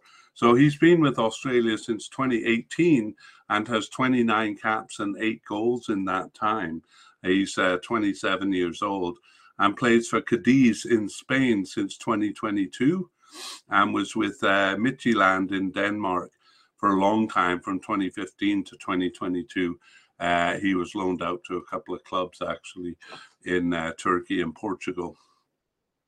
Uh, he also hasn't played in many tournaments. He was um, uh, not selected for uh, the World Cup in 2018, but he was selected for the Asian Cup in 2019, where he started, uh, where he was a starter. So uh, he actually um, took a beautiful shot, one of the shots of the tournament in uh, 3 2 1 over uh, Syria in that tournament and has, uh, you know, since uh, established himself in the squad. So we consider him a definite candidate. Uh, likely candidate is Denis Genreau. So he only started two of their games since 2021 and was subbed in for one, but he was on the bench for seven games as well. So we consider him likely. Uh, he's been with the team since 2021 and has four caps and is 23 years old. And he plays for Toulouse in France since 2021. Uh, he was in Australia before that with Macarthur um, and Melbourne, uh, uh Melbourne City. He was actually born in France. Um, but plays for Australia, of course. So uh, Denis Jean um, a bit more French pronunciation there. Um, a likely candidate. Uh, and then, somewhat surprisingly, Tom Rogic uh, only as a possible candidate. He started six of their 17 games uh, since 2021, uh, and he was injured for two, but not selected for 11 matches, including the last five. So, uh, kind of drifted off the squad towards the end there. Uh, he's been with Australia since 2012, so he's one of their veterans with 53 caps and nine goals, and he's currently 30 years old and playing for West Brom in England, West Bromwich Albion. Uh, since 2022, he was with Celtic uh, for a long time before that, from 2013 to 2022. And prior to moving to Celtic, he was in Australia. So he was a starter in the 2017 uh, Confederations Cup. So, uh, despite being on the team since 2012, uh, injury prevented him from playing in the World Cup uh, in 2014 and the 2015 Asian Cup. So that Confederation Cup in 2017, his first tournament. He was also a starter in the 2018 World Cup. And um, uh, in the 2019 uh, Asian Cup, he started and finished all games except for uh, game five, where he was suspended um, there. So he actually got a late winning goal uh, in that game um, uh, in injury time uh, in a 3 2 win over Syria. But he got two yellow cards in games two and four. So he was suspended for uh, that quarterfinal loss to the host, United Arab Emirates. so a bit surprising there, Tom Rogic, just a uh, possible candidate. And finally, we look at uh, Dimitri Petratos, and uh, he last appeared for the national team in October 2019. So he's been off for the team uh, for a while, and I won't go into great detail uh, on him. He was uh, on the roster for the 2018 World Cup, but he didn't see any action in that tournament and wasn't selected for the 2019 Asian Cup. So um, has never really uh, made it onto the team. Let's summarize the attacking midfielder position. So we actually had Tom Rogic as the uh, central attacking midfielder uh, when the formation called for it. Uh, but as we saw, he kind of didn't uh, uh, get called up for the last few games there. we saw McGree in the position in the friendly, and uh, it's hard to say. The position kind of did and kind of didn't exist in the 4 1 4 1. Uh, but anyway, wasn't played by um, um, uh, actually uh, Aiden Hrustic. Uh, I, I, think I've been pronouncing his name wrong. Uh, Aiden Hrustic did play in that uh, kind of central attacking role in the 4 1 4 1 formation. Uh, but really, Aiden Hrustic kind of plays all over the field, uh, sometimes as far back as a defensive midfielder, and sometimes as far forward as a uh, forward, um, especially when there's uh, two forwards. So uh, a bit of a mercurial player is Aiden Hrustic. Um, um, as we saw, Awer Mabil, though an, an attacking midfielder, uh, plays mostly on the left side. Uh, okay, well, let's move on to the actual centre forwards. We don't have any secondary strikers uh, uh, or players designated as secondary strikers, so we move on to forwards, where we have a definite candidate in Mitchell Duke and a likely candidate in Jamie Maclaren and uh, possible candidates in Adam Taggart and Nicholas D'Agostino and Bruno uh, Fornalo, uh, sorry, Fornaroli, although Bruno Fornaroli, For, Fornaroli is a uh, injury risk. Uh, and possible but unlikely is um, Andrew Nabbout. And uh, off the team, it seems, is um, Tommy Juric. So let's uh, take a closer look at those players, beginning with uh, Mitchell Duke. Uh, Mitchell Duke returned after a five and a half year absence uh, in the first game following the 2019 Asian Cup, uh, and he started five of their 17 games uh, since 2021, and he was subbed in for nine games. So on the bench for one, not selected for two matches. So that's why we have him as a definite candidate, not necessarily a starter uh, but someone who's uh, consistently called up. Uh, Mitchell Duke has been with Australia since 2013, but only has four caps uh, in that time, two goals, so he's making the best of his caps, uh, and he's 31 years old. He uh, actually plays for Fagiano Okayama in Japan since 2021. He's kind of been um, um, uh, all over the place uh, with Al Tawoun in Saudi Arabia and with um, uh, Western Sydney Wanderers in Australia and with Shimizu S-Pulse also uh, in Japan. Uh, so yeah, maybe not as much all over the place as I thought. Uh, in terms of tournaments, he was um, uh, on the team around the time of the 2014 World Cup, but he wasn't selected for that and uh, wasn't selected for any other tournament after that. Uh, as we saw, was absent from the team for five and a half years. But uh, he came roaring back with five of their 45 goals in qualifying. And um, um, oh, I'm not sure if that made him the the top scorer. I, I don't have a note here, but anyway, uh, one of the top scorers in qualifying and one of the consistent call ups. Uh, Jamie Maclaren uh, is a likely candidate. He started just four of their 17 games since 2021, but he was subbed in for six and on the bench for two. So uh, five games he wasn't called up for. Jamie Maclaren has been on the team since 2016 and has 26 caps and eight goals and is 29 years old now. He plays. Uh, he came back to Australia to play for Melbourne City in 2019, but was abroad uh, with Dam- uh, Darmstadt in Germany before that, and he was loaned out to Hibernian uh, in Scotland. And um, he also played for uh, Blackburn uh, Youth Club in England, so um, was abroad at a young age there. Uh, in terms of tournaments, his first one was the 2017 uh, Confederations Cup. Uh, he only appeared in game three as a substitute there and was also not really involved in the 2018 World Cup, although he was on the roster. He didn't see any action.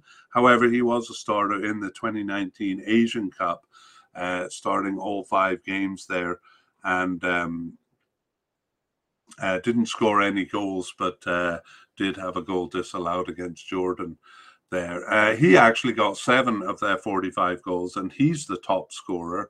So um, for the team, so um, uh, Mitchell Duke just a little bit behind him there. However, we only have him as a likely candidate because uh, four four starts in uh, 17 games. Uh, the player who started uh, at the beginning of qualifying was Adam Taggart, uh, but he also only started four of their 17 games there. He was subbed in for one besides. He was injured for six games. Uh, and there's another of those players who was not selected for the last three matches. So I'm not really sure what this means going forward. We'll have to see how many of those players return uh, in their September games. Um, he's been uh, Adam Taggart has been with Australia since 2012, but only has 17 caps in that period. Uh, however, six goals in that 17 caps is a pretty good return rate, and he's uh, 29 years old. He plays for Cerezo Osaka in Japan, and he was with uh, Suwon Samsung Blue Wings in South Korea uh, prior to that. And um, excuse me, I had to cough there.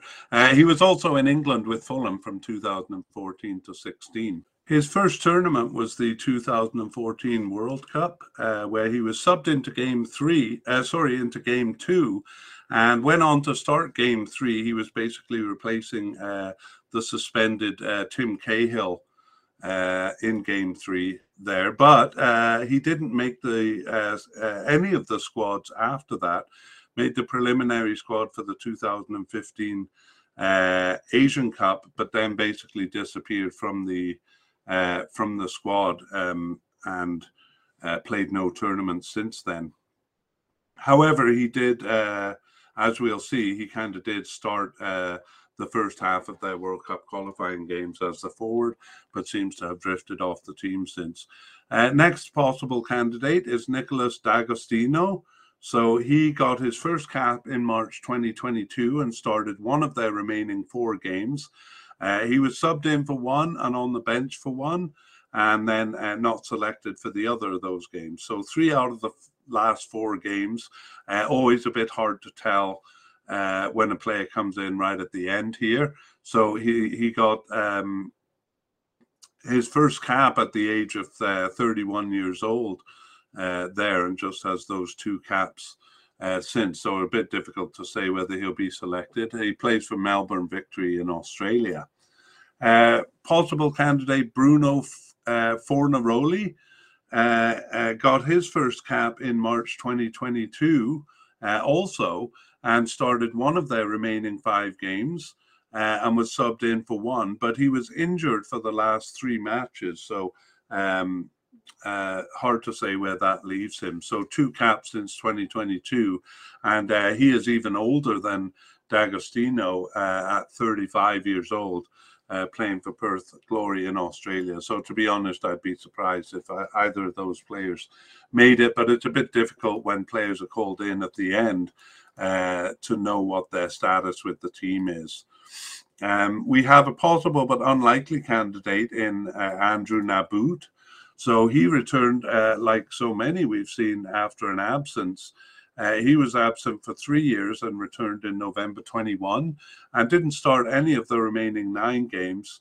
Um, he just, um, uh, I think he was on the bench. Anyway, he wasn't selected for any for the last eight matches, so it looks like he just kind of popped up uh, for one game there and then disappeared.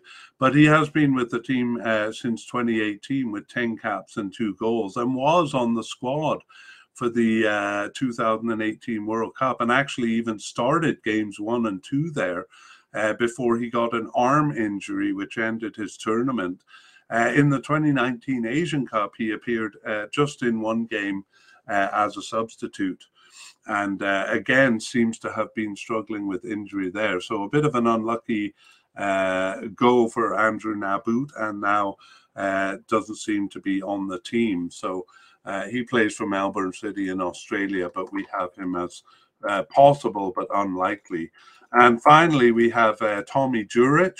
So um, he last appeared for the national team in November 2018. So um, has been off the team for quite a while. I got to say, I'm not even sure why I put him on this list. So uh, he doesn't seem a candidate at all. Although he is only uh, 31 years old, he's playing uh, club soccer still with Melbourne Victory in Australia.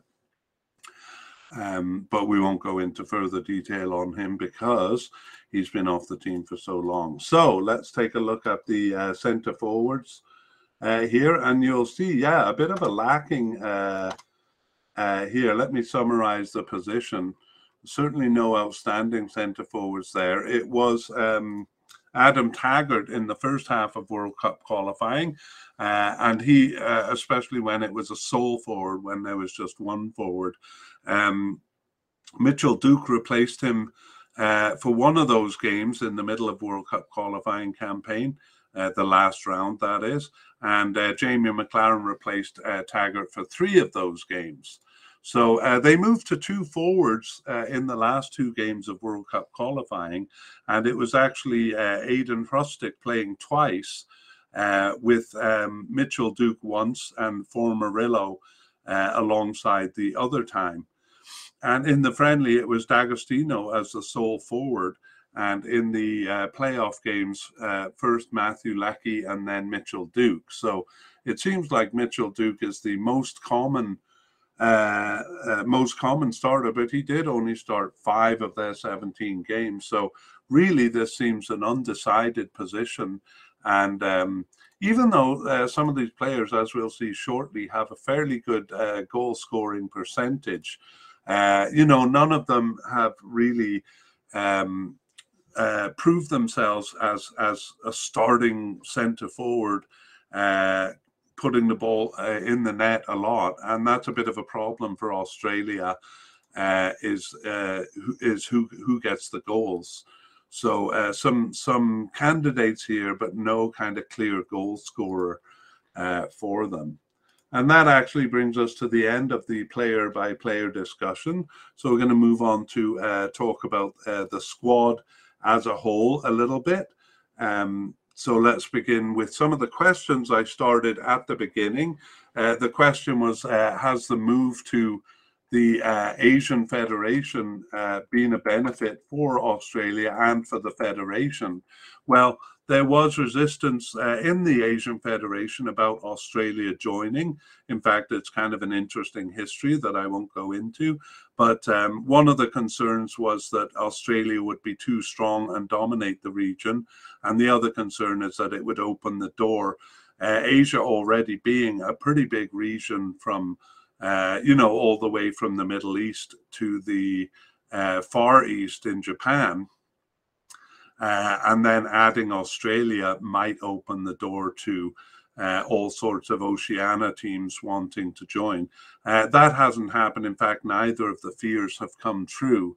Um, uh, Australia looked like they would dominate when they joined in 2007, having passed the group stage of the 2006 World Cup.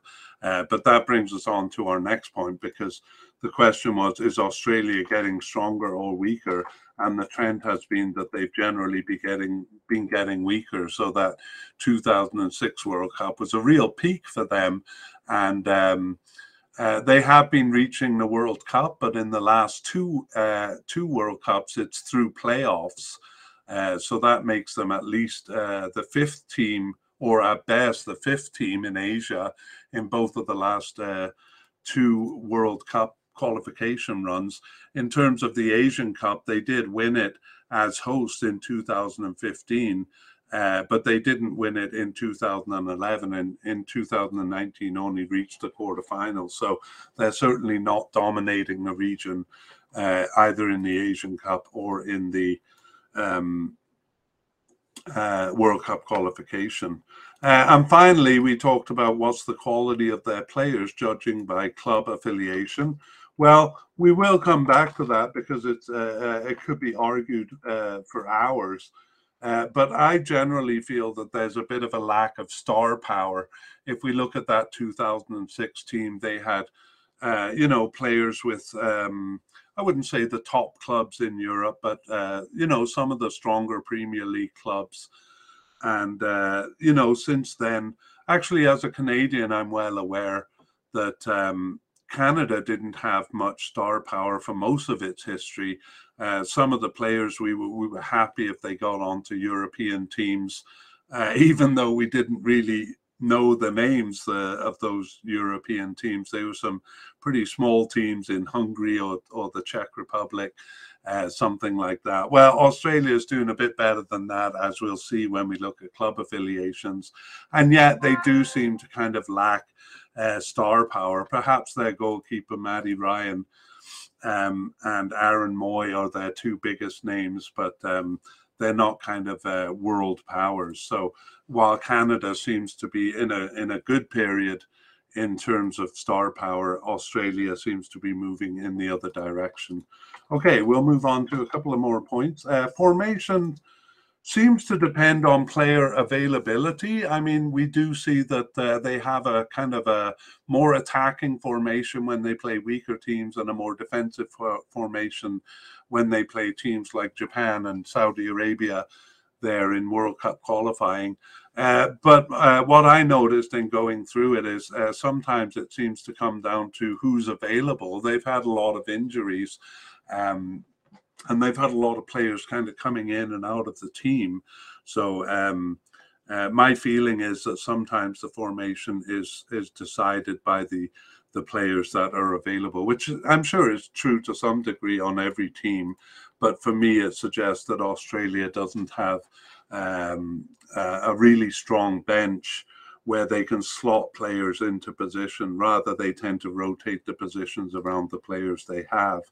Finally, um, uh, a point is players coming coming and going and coming back to the team. So during the player by player discussion, we saw a lot of players coming in from the cold, uh, coming back from absences, sometimes as, as much as five or six years.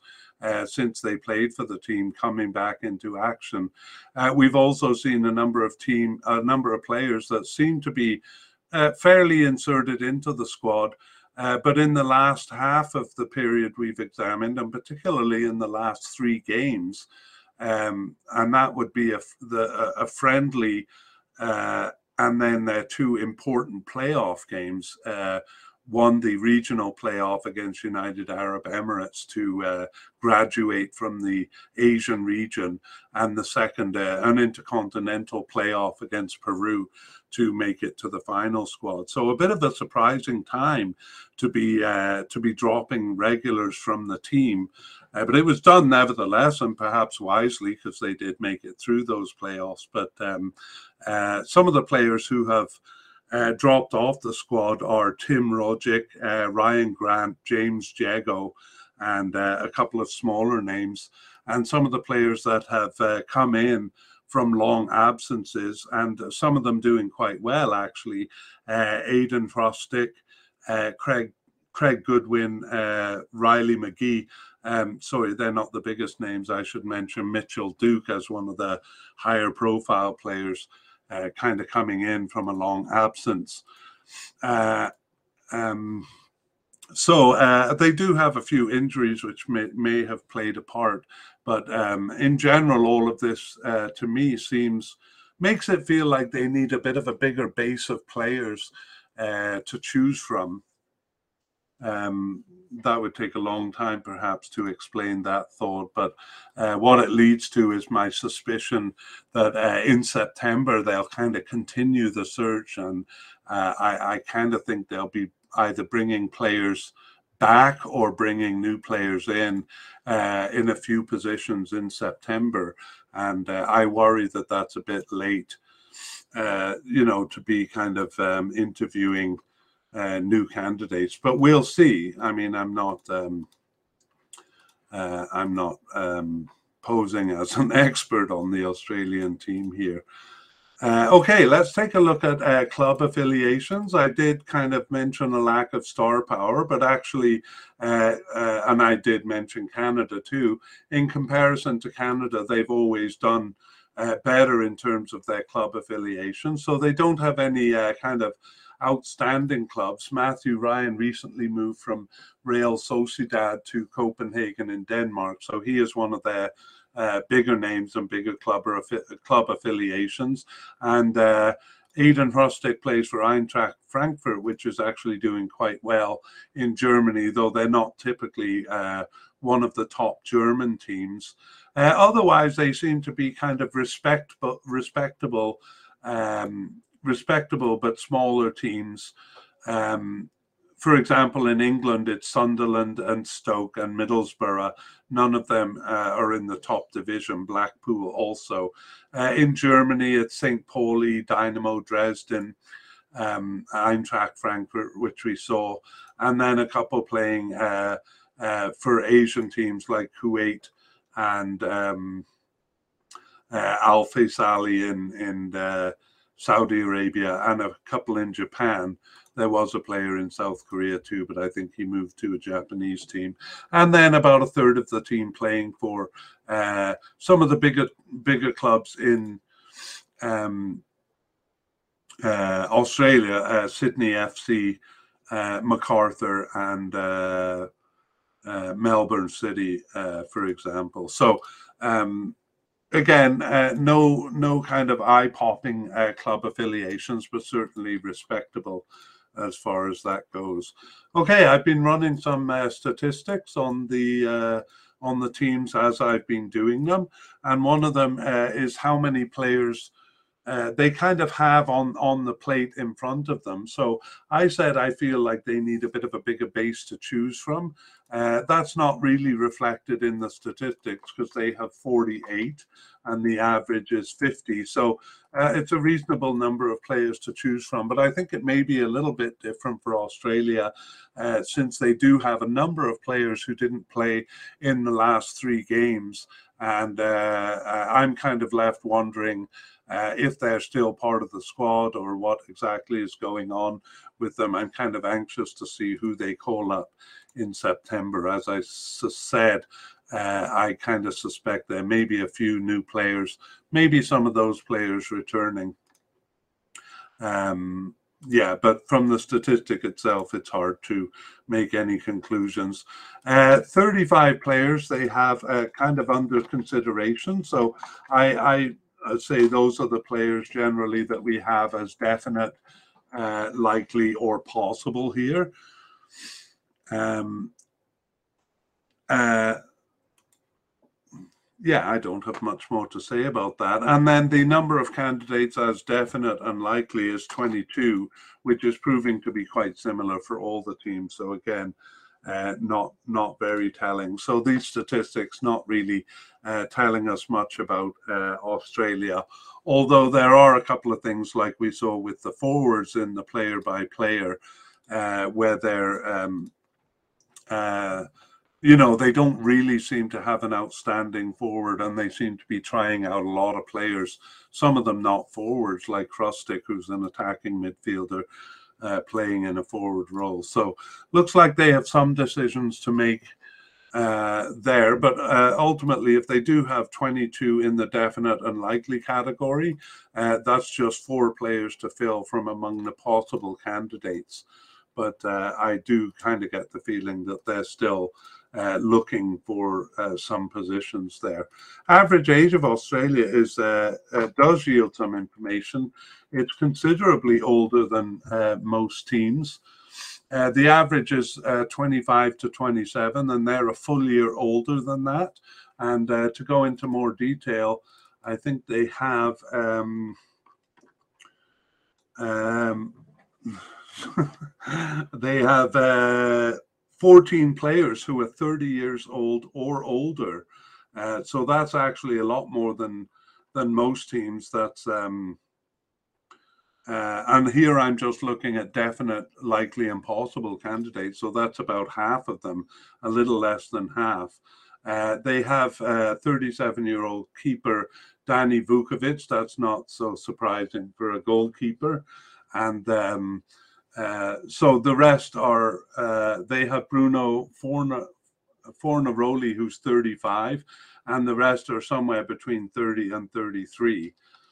Uh, as far as the young end of the scale, uh, they have uh, only two players who are 21 or younger, and then about eight players who are 23 or younger. So definitely on the older side although hard hard to say uh, what that actually means. Other than they'll probably have to do some refreshing uh, after this World Cup. In terms of average caps, uh, it's 21 per player, and uh, especially considering the age of the team, that is actually quite low. So the average is 27.5. They have 21. And uh, we can kind of put that down to a lot of players coming back from uh, anywhere from four to seven years uh, of being off the team. So you get basically um, an older player with not many caps, and I think that's bringing down the average.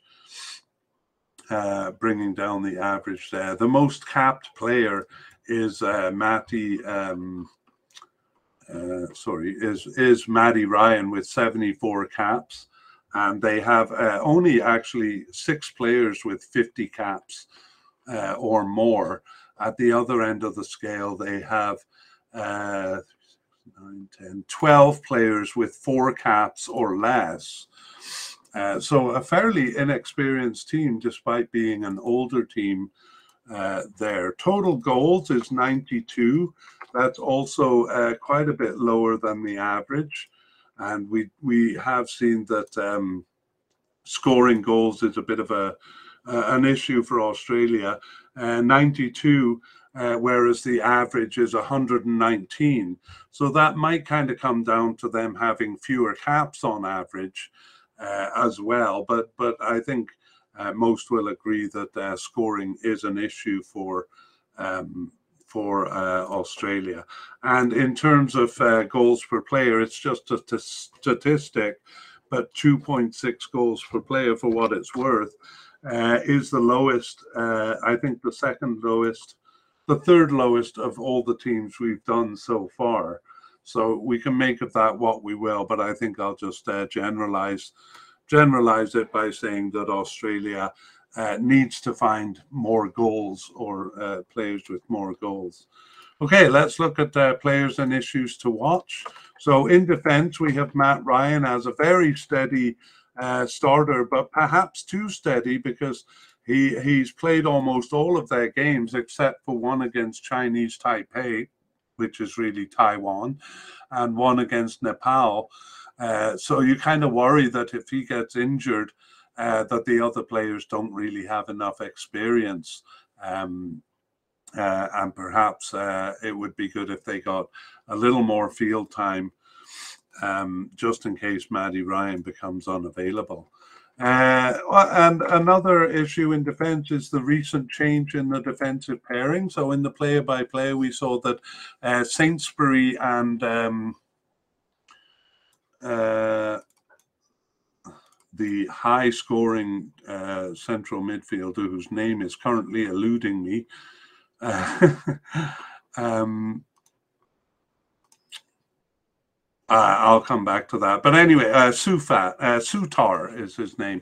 Uh, Sainsbury and Souttar uh, was a pretty solid pairing until Souttar got injured, and we'll talk about his injury a bit later. Uh, and when Souttar was out, uh, it was Sainsbury continuing with someone else, um, usually De- Degenek um, as a fairly steady pairing.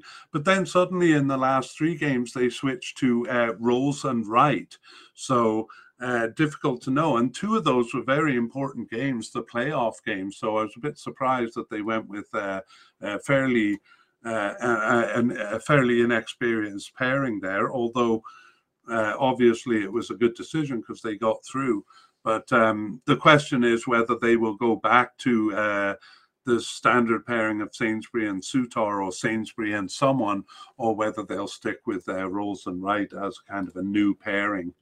In the midfield, uh, the biggest uh, changes generally they go with four at the back and one or sometimes two up front. So the different formations are generally a midfield formation. Their preferred formation was a 4 2 3 1. Uh, but in the uh, playoff games, they went with a 4 1 4 1. So, uh, kind of a big change in the formation there. Again, it worked out for them. Uh, in their tougher games, they generally use a 4 4 2 formation or a 4 3 3 formation. So, I'm expecting something more like that in the World Cup because the competition is uh, a bit tougher. But um, again, changes towards the end uh, of the campaign uh, make me make me a bit nervous. Uh, so we'll see what they come up with in the September games, and I think they have a couple of friendly games uh, leading up to the World Cup. And finally, in attack, uh, the centre forward position is open, and they really um, are looking for, uh, you know, a steady goal scorer. So I'll talk a little bit about the uh, goals. Actually, you know, the players don't have uh, bad percentages, and yet uh, they do seem to need a goal scorer. So um, Awer Mabil has a 25% scoring ratio. So in 28 games, he has seven goals. Uh, Harry Souttar is a central defender. He has an amazing 60% uh, record, uh, six goals in 10 games. I'm not sure how that happened, but anyway, they're not going to be relying on him as their main goal scorer. A couple of players in the 30s there. Mitchell Duke has seven goals in 20 games. That's 35%. And Adam Taggart, who wasn't uh, there for the last few games, has a reasonable uh, or a good scoring percentage, six goals in 16 games.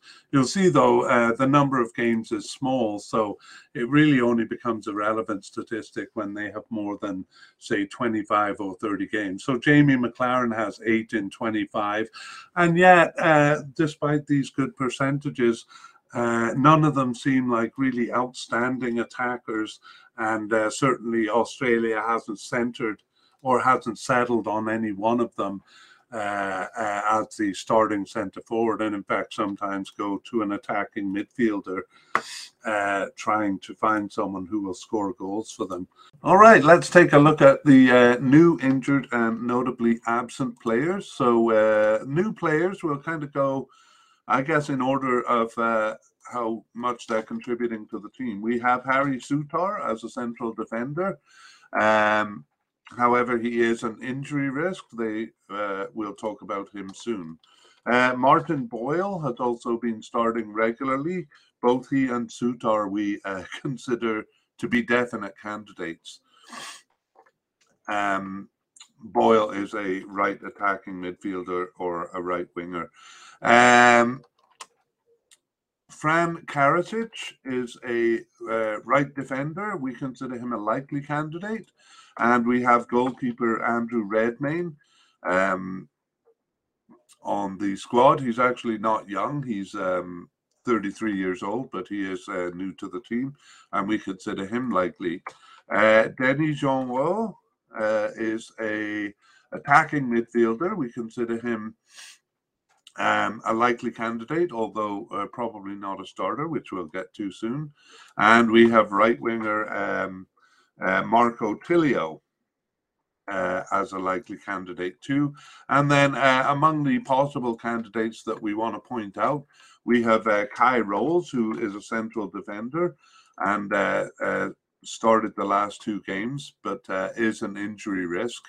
And Nathaniel Atkinson, who is a right back uh, who we consider a possible candidate. Again, we talked uh, about all of these players in the player by player, so I'm just kind of uh, reviewing them here.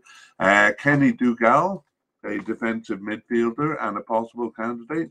And finally, Gianni Stensness, uh, a central defender who we consider a possible candidate. So uh, those are the new players on the team. And now let's move on to injuries. So we have uh, Harry Souttar, the player we consider definite, uh, but of course he'll have to be recovered uh, to be definite. He has a cruciate ligament rupture. Uh, and he's expected back November 14th. So I think he's been out for almost a year, and November 14th is close to the time. So uh, that's a bit touchy as to whether he's going to recover in time, but they certainly hope he will. Uh, the high scoring central defender, Harry Souttar. Uh, we mentioned uh, Kye Rowles above too.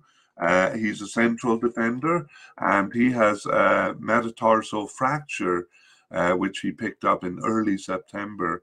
He's expected back uh, October 31st. So uh, looks like he would make the team there.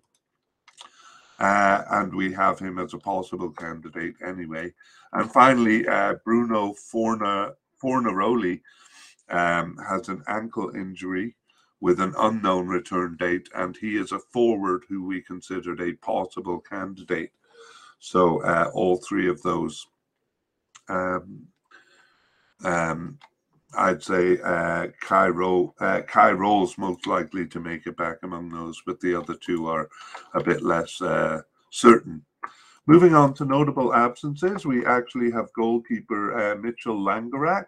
So it seems like um, the new player we mentioned above, Andrew Redmayne, uh, took over the third string keeper position. So uh, Mitchell Lang, uh, Mitchell uh, Langerak um, last appeared for the team in October 2019. So an outside possibility that uh, he could come back, but they seem to have gone with a different keeper. Uh, Massimo Luongo, Massimo Luongo uh, last appeared uh, on the bench in September 2019.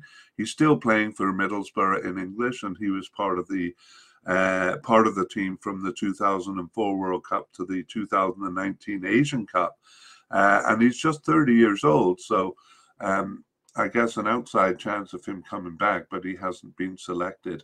Uh, now, we do look at some of the players uh, who were not at the 2019 Asian Cup, but some people follow the team kind of from World Cup to World Cup. So uh, these are the key players that have gone from the 2018 World Cup. So Tim Cahill. Uh, uh, Tim Cahill actually played uh, a game after the World Cup, but um, uh, wasn't part of the 2019 Asian Cup. Uh, we won't go into detail on the bios of these players here. Uh, we have Mile Jedinak. Uh, he um, last played, um, well, he did actually not play after the 2018 World Cup, but he uh, was called up to a training camp uh, in September 2018, but he didn't play any games for the team. And uh, he retired from uh, soccer in 2019. So uh, Mile Jedinak, um, a big miss for them there. And uh, finally, we have Tomi Juric. I, I, think he's still, or he is still actively playing in Australia. Um, and uh, it was a bit of a surprise that he didn't uh, um, play in the 2019 Asian Cup because he had played three of the four games uh, between the World Cup and the Asian Cup in 2019. Uh, but anyway, his last game was in 2018, and uh, he is off, off the team, it seems, uh, despite being just 31 years old. So um, perhaps an outside chance of him uh, coming back in. Okay, and now we're going to finish with the uh, predictions of the starters. So we'll kind of go through the squad again quickly here.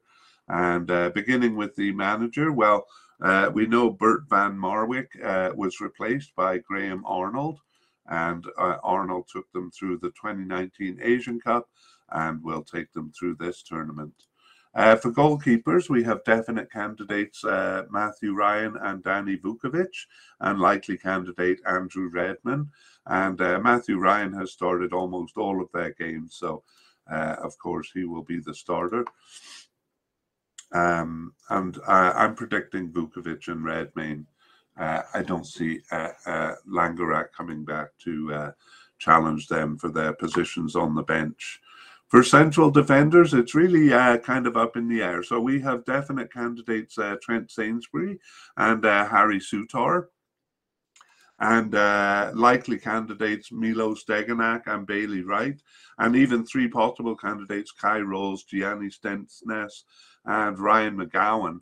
So um, basically, it was uh, Sainsbury and someone else, Harry Souttar, until he got injured uh, but then one of the others, uh, mostly Degenek. Uh, but then in the last two games, those important playoff games uh, to reach the cup against United Arab Emirates and Peru, they switched it up and started with um, uh, Bailey and Rowles as the central pairing. So a little difficult to say. Um, I'm thinking the definite, likely, and possible players, uh, uh, Rowles among the possible players at least will be there, but uh, I'm not really in a position to guess uh, which way they're going to go uh, in terms of starters. So uh, we'll maybe re- come back to this in the update podcast because it'll be interesting to see what they do in September. Uh, for left back, we have definite candidate Aziz Behich and possible candidates uh, Craig Goodwin and Joel King. Uh, Craig Goodwin has actually just played as a left midfielder in his starts. Um, anyway, we think uh, Aziz Behich is going to be the uh, um, uh, definite candidate there. Um, actually, I want to go back and uh, use a different color uh, to uh, whoops to suggest that um, uh, the central defenders will be among those four starters: Trent uh, Sainsbury, Harry Souttar, if he recovers, uh, Bailey Wright, and Kye Rowles. Uh, I think two of those, uh, one of those pairings will be the starting, but it could be either one of them. Okay, sorry. So left back, Aziz Behich. Right back, um, uh, Frank Karacic seems to be the most likely candidate, but I'm not sure that I would put him as the starter. Um, uh, and Ryan Grant was off the team for the last uh, three games. He was the starter, so uh, a bit confusing as to what it means that he was off the squad for the last uh, three games. Is he kind of out of the squad, or is he?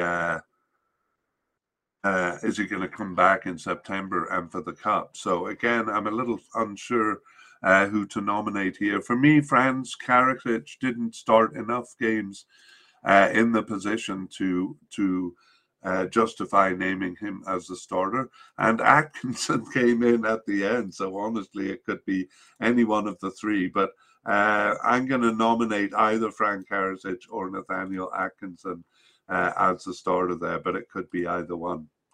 Okay, defensive midfielders. Uh, and this includes uh, central midfielders, actually. Um, uh, again, it was a, a fairly steady, uh, a fairly steady pairing of Irvine, Jackson Irvine, and uh, Ajdin Hrustic in the early games of World Cup qualifying. Uh, but then it became a bit muddled after that, with all sorts of players coming in. So um, uh, I actually thought Aaron Mooy would be the would be the starter, but uh, he actually didn't play as many games as we thought. But um, I'm going to be bold here and say Jackson Irvine will be uh, one of the starters. And um, should I nominate Aaron Mooy as a starter? I think so. They'll be playing tough teams, and he's very defensive-minded. Uh, um, uh, he's uh, they tend to use he he was used in the stopper role, for example, in those two last playoff games. So. Um, really not sure uh, to be honest here so i'm kind of uh, uh, putting a bet on the table there. Okay, left midfielders and right midfielders, they don't use. Sorry, I should go through the names. Defensive midfielders, uh, Jackson Irvine is a definite candidate to make the team. Uh, and possible candidates Kenny Dougall, James Jeggo, and Connor Metcalfe. For central midfielders, we have Aaron Mooy as likely to make the team, and Riley McGree and Mustafa. No, and uh, that's it. Those are the kind of candidates. So uh, we think most of those will be there. Um, but uh, I'm putting Jackson Irvine and Aaron Mooy as the starters there. Uh, left midfielders and right midfielders, we said in the player by player that generally central midfielders play this role, so there are no uh, likely or definite candidates or even possible candidates there.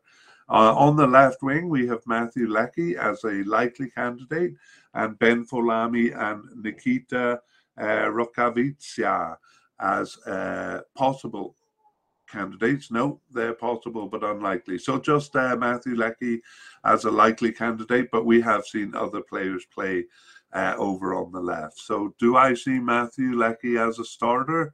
Huh, again, that's uh, kind of tough, but um, actually, I kind of think it'll be between him and the attacking midfielder, Awer Mabil, um, for the position. So, um, but I do think Leckie will be starting somewhere on the field, not necessarily in that left winger role. So I'm gonna I'm gonna be bold and put him as the starter. On the right wing, uh, Martin Boyle definitely seems to hold down the position uh, a lot uh, more firmly than anyone on the left side. So Martin Boyle, the definite candidate, uh, we I think is going to be the starter, and we also have likely candidate Marco Tilio. But even though we put him as likely to make the squad, uh, we de- we see him as a substitute rather than as a starter. Uh, attacking midfielders, uh, we have Ajdin Hrustic and uh, Awer Mabil, and I think both of them will be used. I'm not really confident enough to say as starters. Um, returned actually after uh, uh, an absence, and I guess he played enough games, and he's actually very versatile up at the front, uh, playing in various positions. I mentioned uh, before he even plays uh, back in the central midfield uh, or even a defensive midfield. So I'm going to say yes to Hrustic. But for Awer Mabil, I think even though um, a definite to make the squad, not not confident enough to say he's a starter. The likely candidate there is Denis Genreau and uh, possible candidate Tom Rogic, another one of several players who is kind of well established in the team and then kind of disappeared for those last few games. So, not sure what the status of them is. Uh, anyway, neither Denis Genreau or Tom Rogic uh, do we see as starters. And then in the forward line, it's very uncertain uh, uh, who's going to start. So I'm not going to hazard a guess.